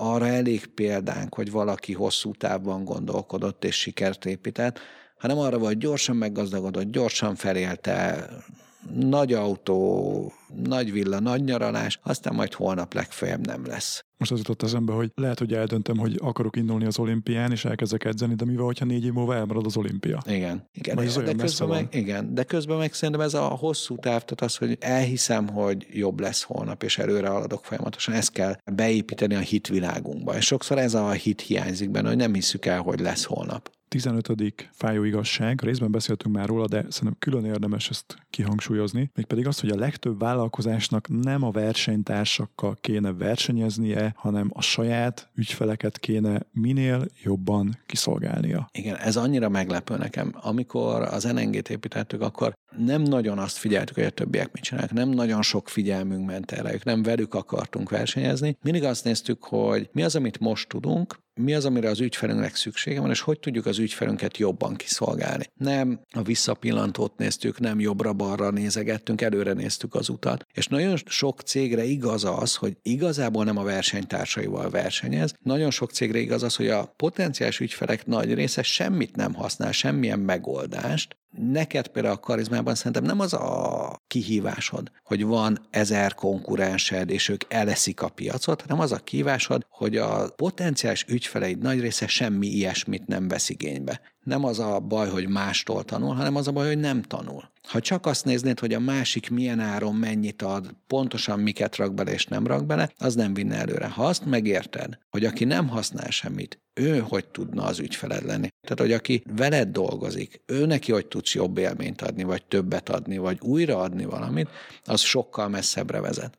Úgyhogy nekem az a gondolat, hogy hú, a versenytársakhoz nézzük magunkat, nézzük meg, hogy hogy tudunk az ügyfelünknek több értéket teremteni. Nem másoknál, magunknál az biztos, hogy előre visz. Tony Robbinsnak voltam sok-sok éve egy ötnapos business masteri elég komoly üzleti képzésén, és ő egy, egy ilyen hét lépcsős modell dolgozott ki, hogy hogyan fejlesztjük a bizniszünket, és a, a hét rétegnek a közepén az ügyfél van, de olyan szinten az ügyfél, hogy raving customernek hívja, tehát Aha. rajongó ügyfélnek. És azt mondja Igen. a Tony, hogy akkora értéket kell tudnunk adni az ügyfélnek, olyan szinten kell őt kiszolgálnunk, hogy ne csak elégedett ügyfél legyen, hanem rajongjon értünk Igen. a szolgáltatásunkért, a cégünkért, értünk, mert ő lesz a legjobb a nagykövetünk is, ugyanis ő fog minket szépen majd ajánlani másoknak is. Igen, és ez szorosan összefügg a hosszú távban gondolkodással is, hogy ez nem a gyors útja ez meggazdagodásnak, de hogy egy barátom fogalmazott, nem gyorsan akarok meggazdagodni, hanem nagyon. Ugye, és akkor ehhez kell ez a vízió, hogy megéri hosszú távban gondolkodni, megéri jól kiszolgálni ügyfeleket, mert hosszú távon az építi a legnagyobb céget. 16-os. Mintha már erről is lett volna szó, de annyira kritikus, hogy ezt is behozom. Egy cégvezető problémáit csak egy másik cégvezető értheti meg igazán. Miért? Azért, mert egy cégvezetőnek mondjuk problémája az stresszelek azon, hogy vajon merre megy a piacon, vajon tudok-e fizetést adni, vajon a legnagyobb ügyfelem mintha azt hintette volna el, hogy lehet, hogy van más beszállító is a radarján. A kulcs kollégám kifelé kacsinga. Van egy csomó olyan szituáció, ami nekünk teher lehet, vagy amin gondolkodunk, ami miatt hát van olyan, hogy bámuljuk a plafont. Ezt ha elmondom a kollégáknak, ők vagy nem értik, vagy megijednek és elszaladnak. Valamelyik a kettőből. Ha elmondom a családnak, a barátoknak, akkor ők nem is értik, hogy mit problémázom. De hát sikeres céged van, mit nyafogsz. Közben, ami szerintem kívülről nem mindig látszik, hogy vezetőként akár nagyon sok pénzért, akár nagyon sok emberért felelünk. És, hogy mondjam, gazdag embernek nincs filléres problémája, de nagy problémája, vagy drága problémája viszont ugyanúgy van, vagy abból bezzek sok van. Ez azt is jelenti, hogy cégvezetőként a problémáinkat nem tudjuk senkinek elmondani, és ezért cipeljük magunkkal őket, ezért belül emésztjük magunkat, nincs hova letenni. Nem is az, hogy más megoldaná, de legalább más megérteni, vagy meghallaná a problémánkat. Mert az önmagában rengeteget számít, ha elmondhatjuk. Ha meg tudunk együtt gondolkodni, vagy tudunk egymásnak segíteni a megoldásban, az meg már maga a csoda, de ha már elmondani tudjuk, az is egy nagyon nagy élmény. És ilyen szempontból szokták ezt mondani, hogy a legmagányosabb szerep a vezetői. Mert tényleg nem, nincs hova kommunikálni. A, a, az aggájainkat az ügyfelekkel sem nagyon oszthatjuk meg, meg a beszállítókkal sem, mert ki is nyírjuk a cégünket. Úgyhogy én nagyon hiszek abban, hogy kellenek vállalkozói közösségek, kellenek vállalkozói kapcsolatok, és azt nagyon szeretem, hogyha amúgy értékes embereket berakunk egy szobába, akkor teljesen mindegy, hogy miért vannak a szobában, megtalálják ezeket a kapcsolódásokat, és értékesek egymásnak is és létrejönnek ezek a kapcsolatok, ez az egymástól tanulás, a tudás megosztása, a közös út megosztása. Én egyébként abban hiszek, hogy vállalkozóként, cégvezetőként ne is számítsunk arra, hogy majd valaha problémamentesen fogunk tudni fejlődni. Épp ellenkezőleg szerintem ahogy egy vállalkozó fejlődik, úgy egyre nagyobb és komolyabb problémákkal találkozik a, a vállalkozás építés során. Lehet olyanokkal, amiktől mások megijednek, de ugye az adhat nekünk önbizalmat, hogy már hú, ez most nagyon komoly, de egy, egy egy majdnem ilyet már megoldott. Igen, egy felekkora már volt, és az oké okay volt. Így van. Igen.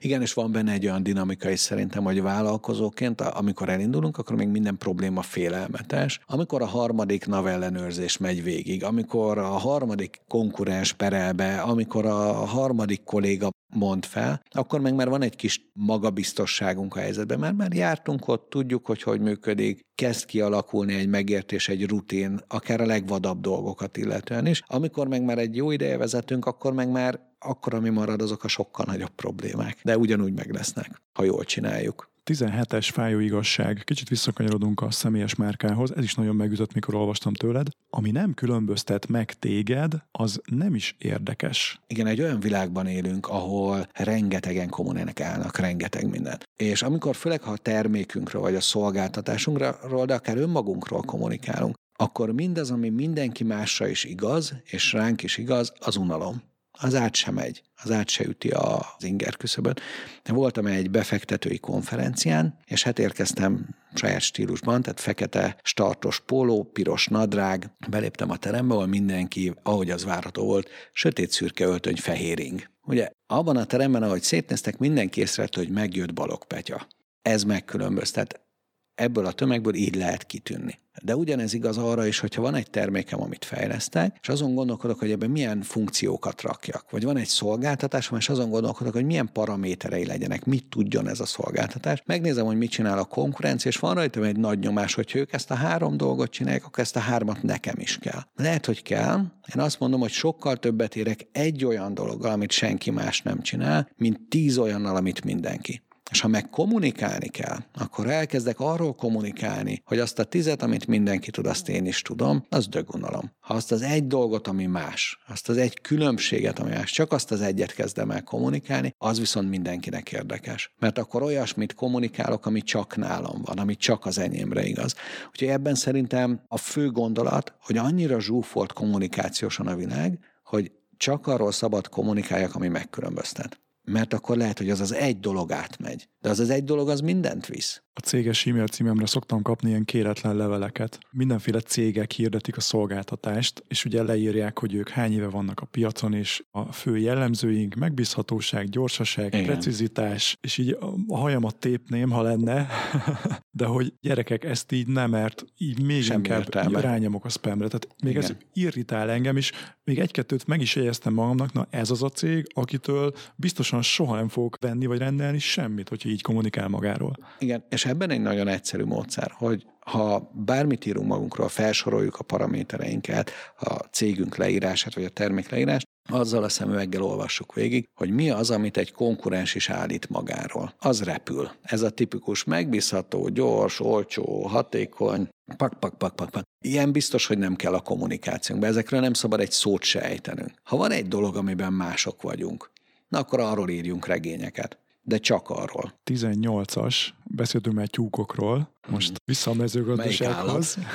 Most a tehén fog következni, mert hogy annó egyszer azt mondtad, hogy ha kevés tejre van szükséged, vegyél tejet. Ha sokat, akkor tehenet. Igen, ez egy nagyon érdekes ökölszabály. Cégként szükségünk van tudásra, szaktudásra, végrehajtó kapacitásra. Felveszünk kollégákat, vagy dolgozunk alvállalkozókkal, ügynökségekkel, és ebben egy nagyon egyszerű alapszabály, vagy ilyen ökölszabály, az egy a háromhoz arány ha egy szaktudásra, vagy egy végrehajtó képességre, egy emberre kevesebb, mint egy harmad időben van szükségünk, akkor jobban járunk, ha kiszervezzük. Ha egy ügynökségen keresztül, ha egy alvállalkozón keresztül látjuk azt el, mert olcsóbb lesz, hatékonyabb lesz, és jó szakembert kapunk összességében egész hónapra nézve olcsóban. Ha viszont valamiből több kell, folyamatosabban kell, legyen az designer, vagy programozó, vagy marketinges, vagy értékesítő, vagy bármi, ha több mint egy harmad időben kell, akkor pedig vegyük fel a csapatba, mert úgy lesz olcsóbb és hatékonyabb. És több minden van, ami az egyharmados arányhoz juttat el. Az egyik, hogy amikor valakinek csak az óráit vesszük meg, azaz részmunkaidőben alkalmazzuk, akár egy ügynökségen keresztül, akkor jellemzően két és fél háromszoros áron kapjuk azaz háromszor annyiba kerül minden órája. A másik, hogyha meg igazából sok órára van szükségünk, akkor van egy nagyon nagy plusz értéke annak, hogy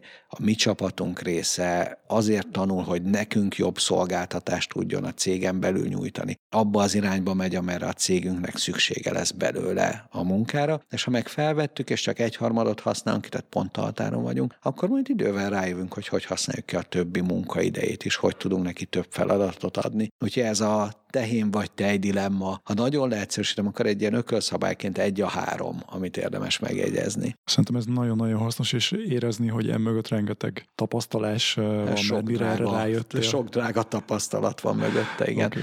Mert mind a kettő rossz, az is rossz, amikor bent unatkozik egy kolléga igen. és fizetjük, de ugyanígy rossz az, amikor már három embernyit fizetünk tripla áron az ügynökségnek azért, hogy kívül történjen valami. 19-es fájóigazság. Céget vezetni a világ legdrágább iskolája, de semmi mással nem pótolható. Igen, hát ez egy nagyon durva statisztika. Megkérdeztem ismerős cégvezetőket. Olyan cégvezetőket is, akik már befektetői pénzből több mint egy milliárd forintot költöttek el. Olyan cégvezetőket, akik már nemzetközileg sikeres cégeket felépítettek, hogyha most visszamehetnének oda az elejére, és a jelenlegi tudásukat vihetnék magukkal, de semmi mást csak a megszerzett tudás, de legyen az piaci tudás, cégvezetői tudás, csapatépítési tudás, pénzügyi tudás, tehát amit, ahogy most ők vezetőként ismerik a világot, ezt visszavihetnék az elére a sztorina, akkor mennyivel kevesebb idő és mennyivel kevesebb pénzből jutnának el ugyanide a céggel. És a nagyon egybehangzó vélemény az a fele-fele. Volt, aki még durvább számok, még kevesebb pénzből, még kevesebb idő alatt, de a nagy átlag azt mondta, hogy fele-fele. És ez azért érdekes, mert aki már több mint egy milliárdot költött el, és azt mondja, hogy fele ennyi pénzből eljutnék ide. Ha tudtam volna, amit most tudok, akkor az azt jelenti, hogy 500 millió forint az arra ment el, hogy a cégvezető tanuljon hogy megtudja azt, amit ma már tud, és az elején még nem tudott. De ha megfordítom, azt is mondhatom, hogy a cégvezető nem tudása fél milliárd forintjába került a cégének. Ugye ez egy brutális szám. Ha ezt így fejben tartom, akkor ez valami hihetetlen összeg, ami csak azért van elpazarolva, befektetve, ugye ez a nagy dilemma, hogy a cégvezető kitanulja a saját szakmáját. És ha belegondolok, hogy az én tanulásom mennyibe került a cégeimnek, az elbukott cégeimnek, a sikeres cégeimnek, és hogy mekkora hibákat vétettem egyszerűen azért, mert nem tudtam jobban még nem értettem valamit a világban, akkor voltak millió eurós hibáim is. Voltak olyan esetek, amik nagyon sok pénzbe fájtak,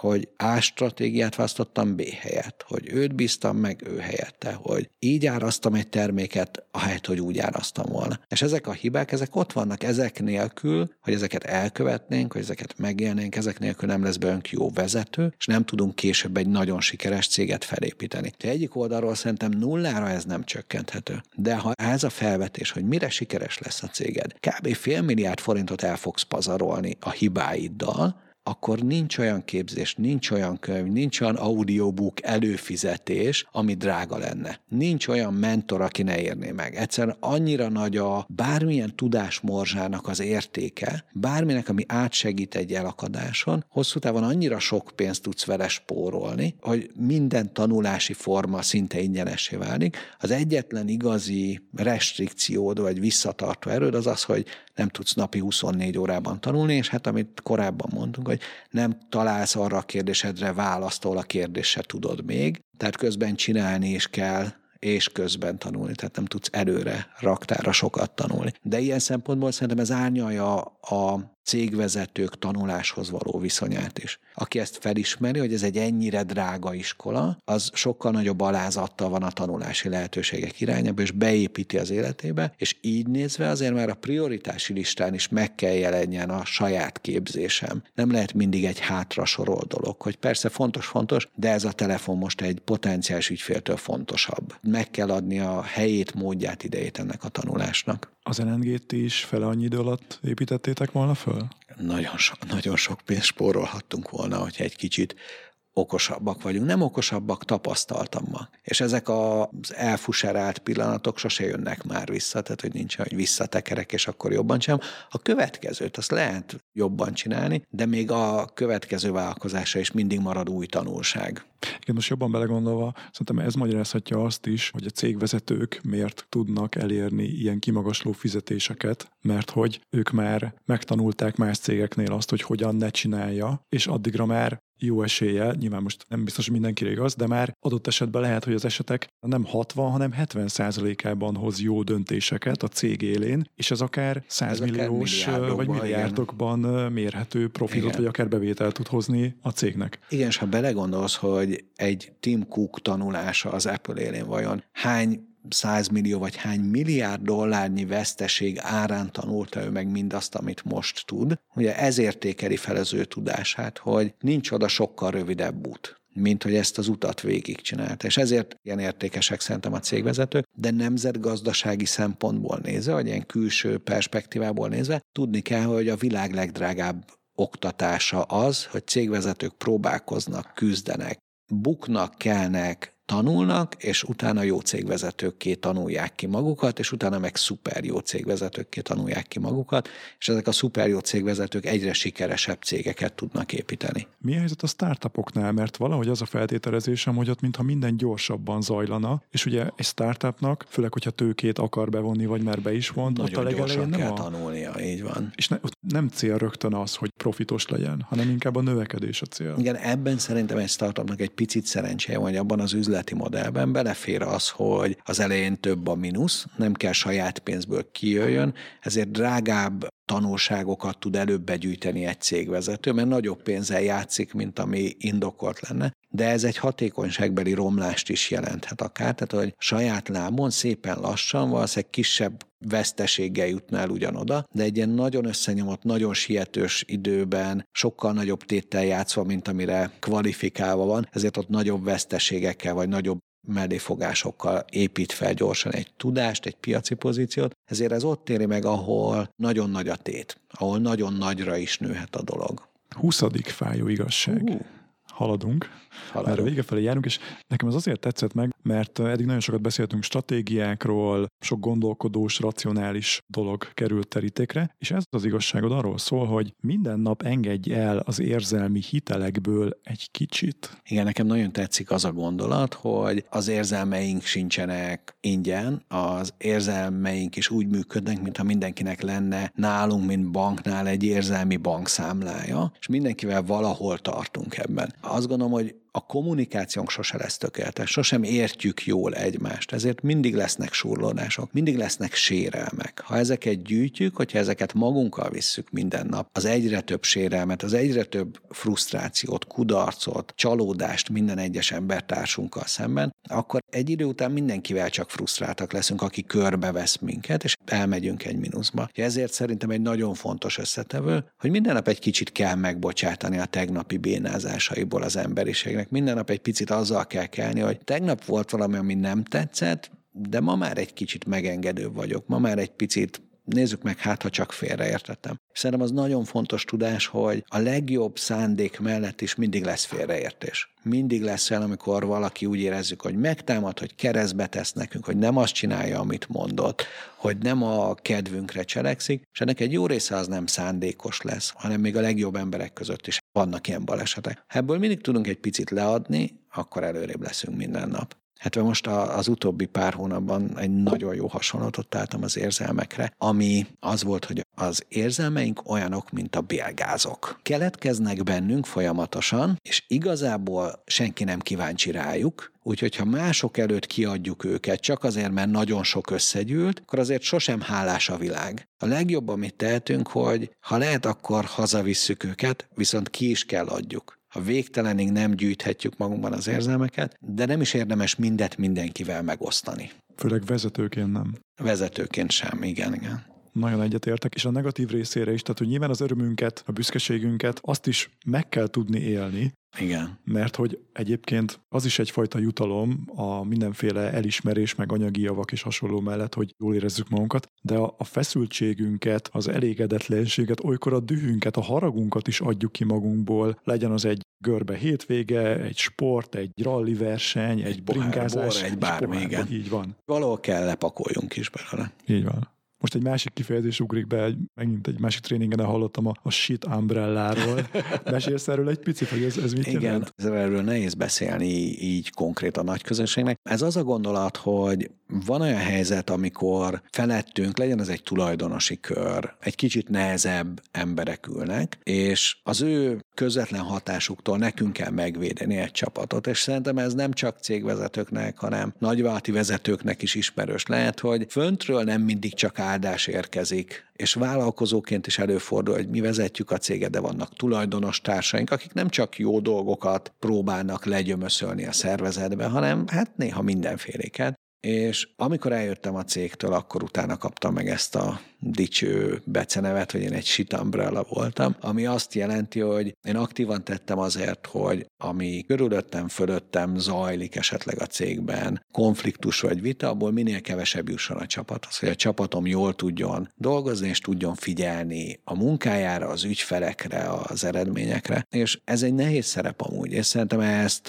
lehet, hogy nagyvállalati vezetők, középvezetők, csapatvezetők napi szinten viselik, hogy egy ütköző zónában vannak, és addig tudnak eredményes, boldog, elégedett csapatot építeni, amíg egy picit óvják őket mindattól, ami föntről zúdul lefelé. Nehéz szerep, és el is lehet benne égni. És neked azért sikerült is ebben? Nekem azért ebben sikerült is eléggé kiégni. Utána sok év volt, mire újra megjött a harci kedvem, tehát nekem ez egy nehezebb teher volt, de azt gondolom, hogy hosszú távon pedig az igaz, hogy ha valami jót ki akarunk alakítani a világban, akkor ott mindig egy picit meg kell küzdeni a környezettel, létre kell hozzuk azt a buborékot, meg kell védjük azt a buborékot a külvilágtól, hogy ne érje túl sok támadás, hogy tudjanak a fontos dolgokra figyelni. Tehát, hogy összességében szerintem mindig lesz olyan hatás a világban vagy az életünkben, ami az entrópiának kedvezne, ami pusztítaná a mi cégünket, ami miatt szétszéledne a csapatunk, és a mi feladatunk az, hogy ennek ellenálljunk, ennek ellen tartsunk, és a csapatunkat megvédjük. És ez meg mindig ott lesz szerintem.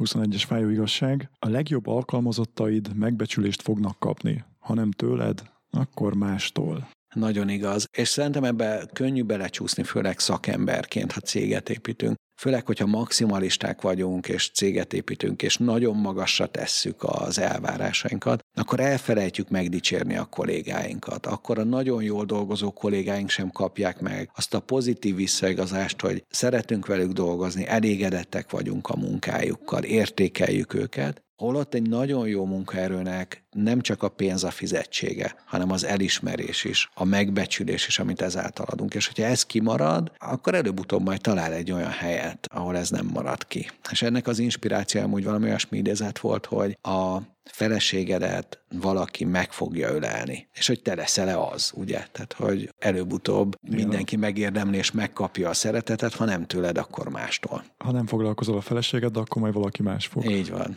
22-es. Egy céget vagy a bizalom, vagy a félelem tart egyben. Hú. Ez mélyebb, kicsit dark. Azt gondolom, hogy kétféleképpen tudjuk megközelíteni a cégünket. Az egyik megközelítés, ami amúgy a sokkal ösztönösebb megközelítés, az, hogy nem bízok senkiben, mindenki fizetett ellenség, amit nem én irányítok, amit nem én kontrollálok, az nem történik, az nem úgy történik, ellenem van az egész világ, addig terjed a rend a világban, ameddig én erőből tartom. Ez azt okozza, hogy minden kollégámmal szemben egy picit gyanakvó vagyok, minden lépésüket kontrollálni akarom, minden részfeladatot ellenőrizni akarok, és azt gondolom, hogy ezzel tartom egyben a cégemet. Azzal, hogy mindent kontroll alatt tartok, és akkor rend van. És ez rövid távon igaz. Az a cég, ahol a cégvezető nagyon-nagyon minden részletre extra módon figyel, átnyúlva bárkin és mindenkin közvetlenül kontrollálva a részleteket, az a cég rövid távon jól teljesít a méretérzés adottságához képest, mert nem engedjük hibázni. A másik nézet, amikor azt mondjuk, hogy igazából nem termékeket szállítok,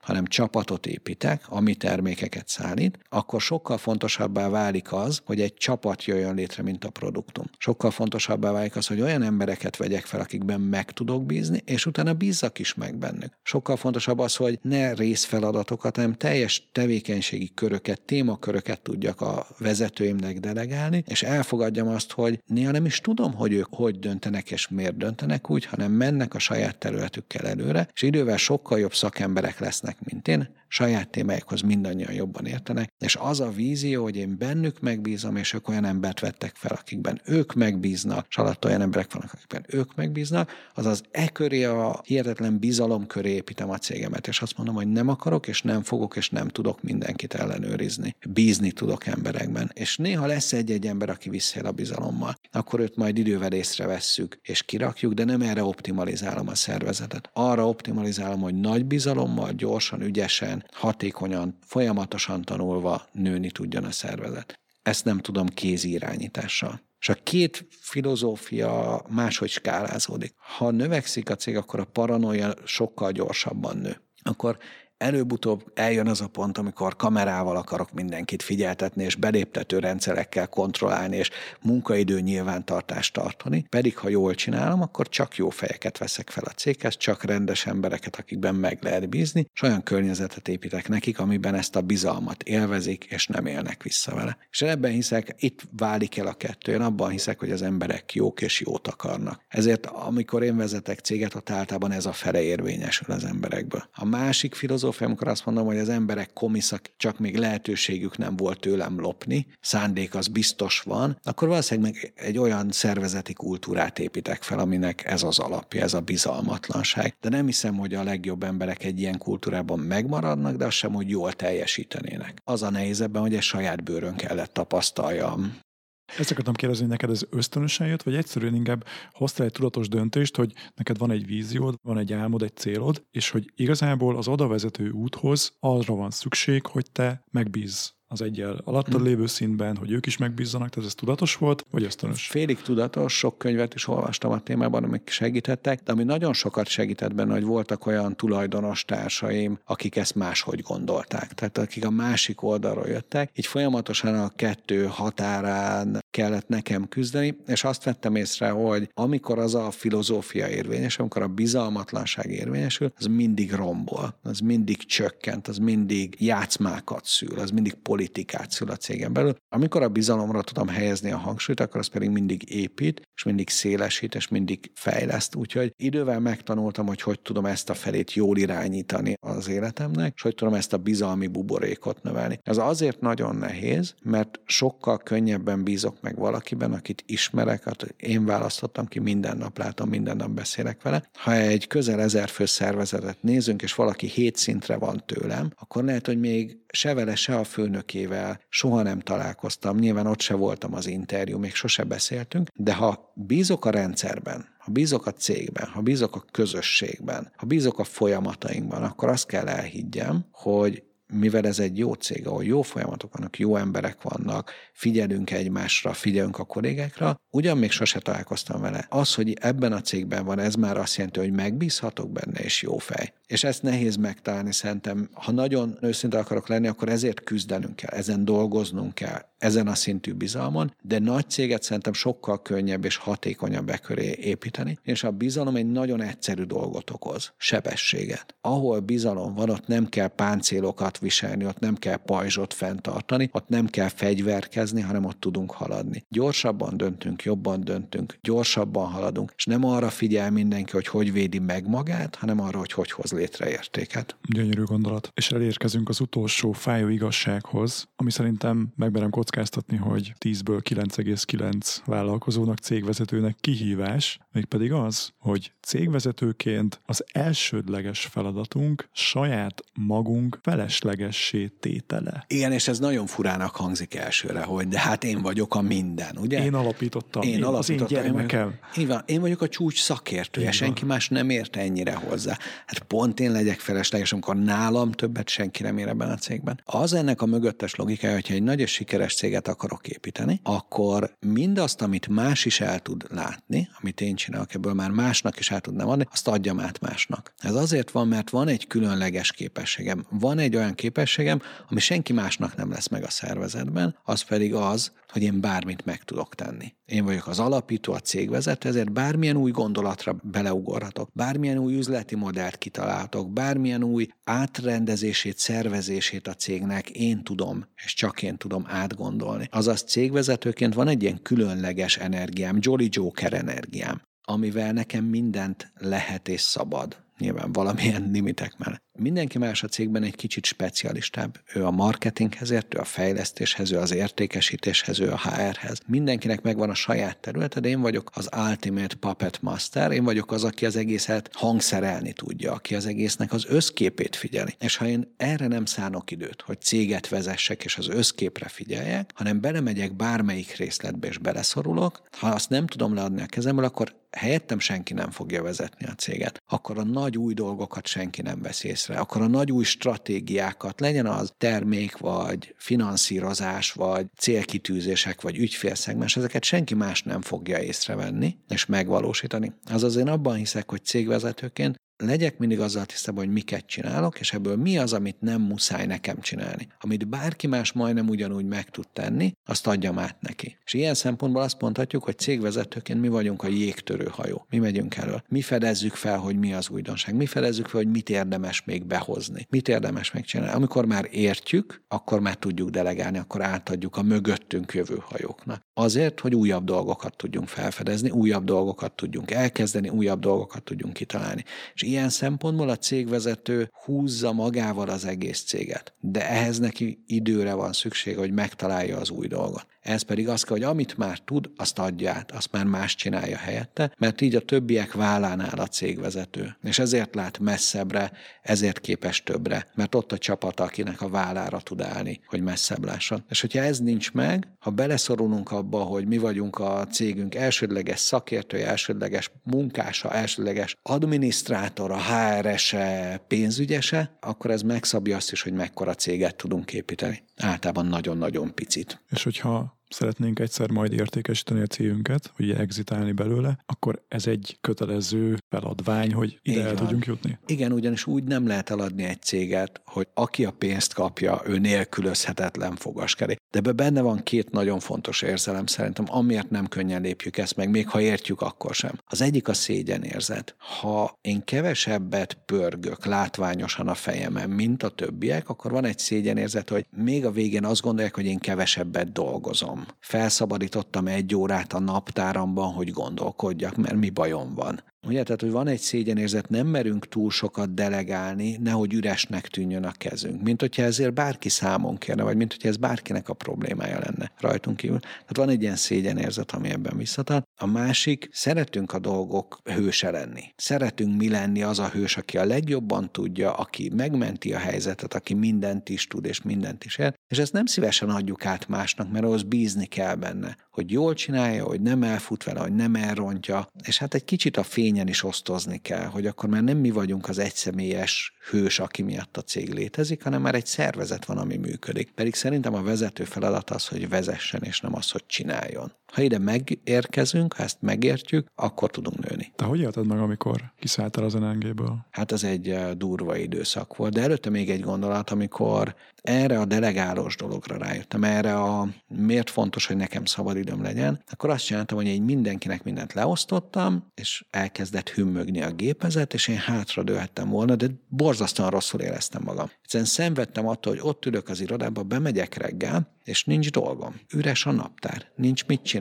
Mindent megszerveztem, mindenki szuper módon elfoglalt volt, és rohant a sajátja után, meg ott szégyenkeztem, hogy többieknek mennyi dolga van, majd bele szakadnak, én meg itt ma mozog az irodában. És amikor ez megtörtént, akkor egy-két napon belül unalmamban elkezdtem nézegetni a riportjainkat, elkezdtem elemezgetni az adatainkat. Rájöttem arra, hogy te jó ég, mekkorát benéztünk az ügyfélszegmensekkel kapcsolatban, milyen hibát követtünk el az árazásunkban, melyik részlegünk nem teljesít jól és vajon miért, Azaz pár napon belül lett belőle annyi feladatom, hogy utána egy darabig megint nem unatkoztam, a cég viszont szintet lépett. Aztán megint kiürült, és megint jött a szégyenérzet, és megint nem éreztem jól magam üres naptára, de megint lehetőséget adott arra, hogy beszéljek emberekkel, hogy megértsem, hogy hol tartunk, és mi lehet a következő lépés. Egy idő után rászoktam erre, hogy ha eljutok odáig, hogy üres a naptár, akkor az utána mindig meg fogja érni, az utána mindig valami jót hoz. És akkor a kérdésedre visszatérve, nagyon nehéz időszakom volt, ugyanis fél éven belül szétesett a házasságom, kemény, mindennek megfizetjük az árát. Amikor ennyire fontos a siker, amikor ennyire akarjuk a sikert, és ennyire sokat dolgozunk érte, akkor annak is megfizetjük az árát előbb-utóbb. Répp megfizettem az árát, és fél éven belül rá felálltam a vezérigazgatói székből, és azt mondtam, hogy akkor én ezt most itt abba hagytam, nem ez az én utam, nem erre akarok menni. Egy kicsit hirtelen volt, és kicsit légüres térbe kerültem, aminek azért volt egy hosszú előzménye, nagyon sok frusztrációja, kiégése, életközépválsága, tehát így sok minden ért össze itt, viszont ez egy ilyen újrakezdési pillanat is volt. Mert eljutottam odáig, hogy 35 éves lettem talán, amikor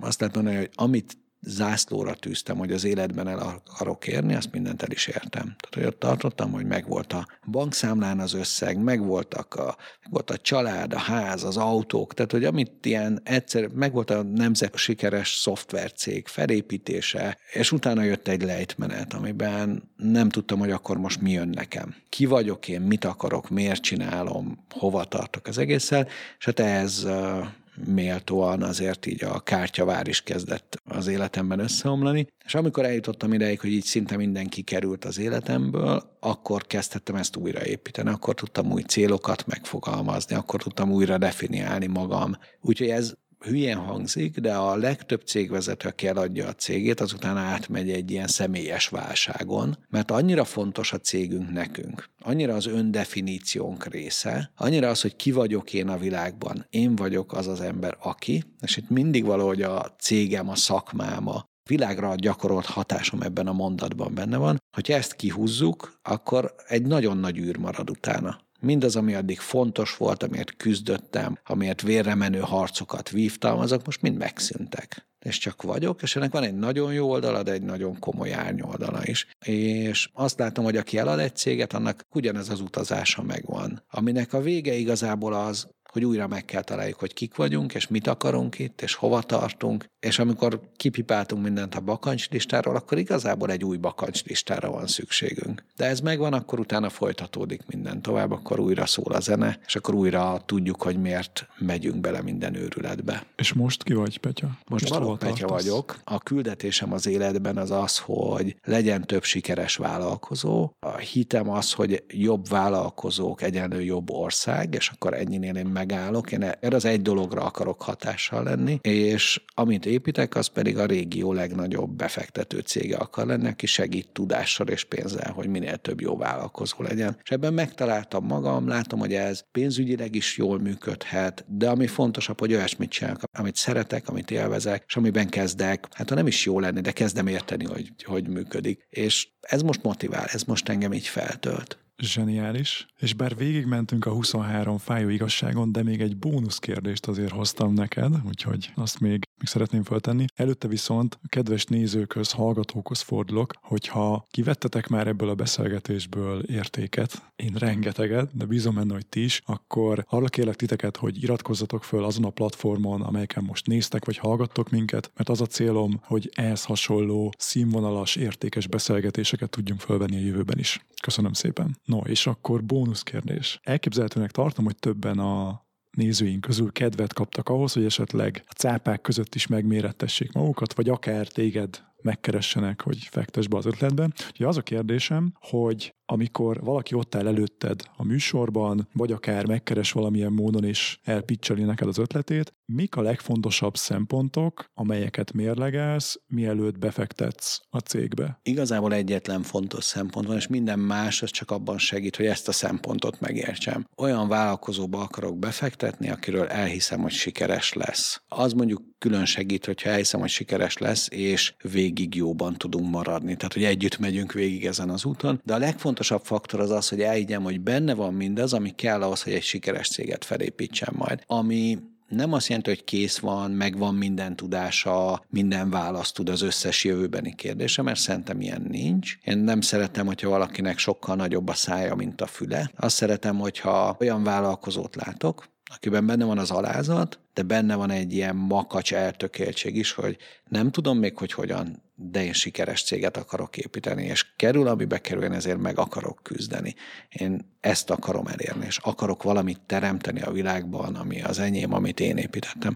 Hogy ezt látom valakiben, és ehhez persze okos, ügyes, jól informált, benne vagy jó csapatvezető lesz, el tudja mondani a sztoriát, meg tud másokat győzni, tehát végtelen sok részletből, minél többet meglátok benne, hogy ott van benne ez az X-faktor, vagy nem tudom mi ez, na akkor izgalmas a dolog. És ilyen szempontból az, hogy mi az ötlet, szinte mellékes, ugyanakkor az ötlet is egy mérőszáma az embernek. Ha valaki teljes sületlenséggel jön, akkor az nem csak az ötletet minősíti, hanem a vállalkozót is. Ha valaki már a pitche alatt valamiben csúsztat, hazudik, akkor meg szinte biztos, hogy nem akarok vele 10 plusz évig egy cégbe összezárva élni vagy lakni. Azaz nagyon fontos az emberi faktor, és igazából talán semmi más nem fontos. Petya, nagyon köszönöm ezt a beszélgetést. Az jutott eszembe, hogy mondtad, hogy, hogy egy cégvezető gyakorlatilag sokszor a tanulása milliárdokba kerül, vagy akár fél milliárdba is. Én teljesen biztos vagyok benne, hogyha valaki ezt az adást figyelmesen végighallgatta, végignézte, és nem csak ezt tette, hanem ténylegesen ezeket elkezdi alkalmazni és tanul belőle,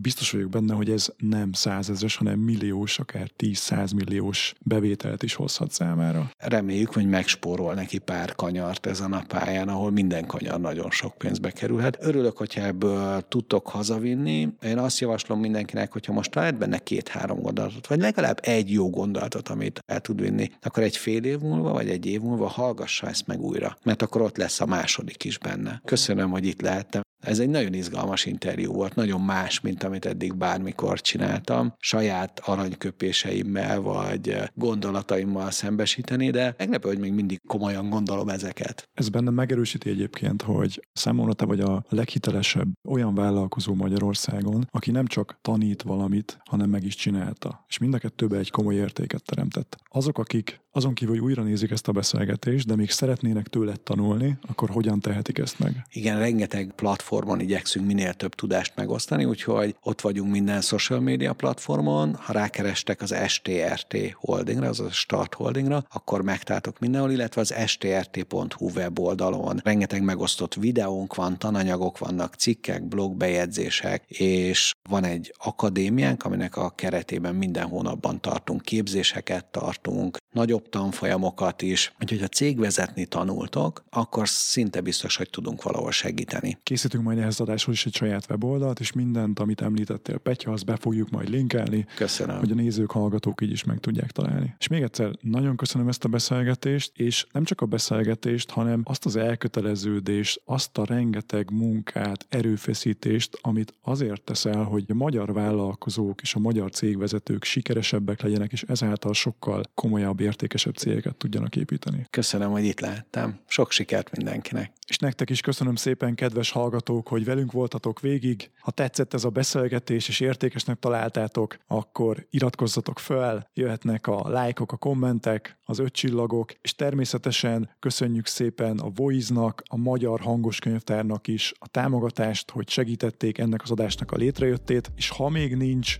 Voice előfizetésetek, akkor csak nálunk érhető el az a 90%-os kedvezmény, amelyet a voice.hu per karizma, tehát a voice.hu per karizma oldalon tudtok elérni. Találkozunk a következő adásban, addig is a legjobbakat kívánom mindenkinek. Sziasztok!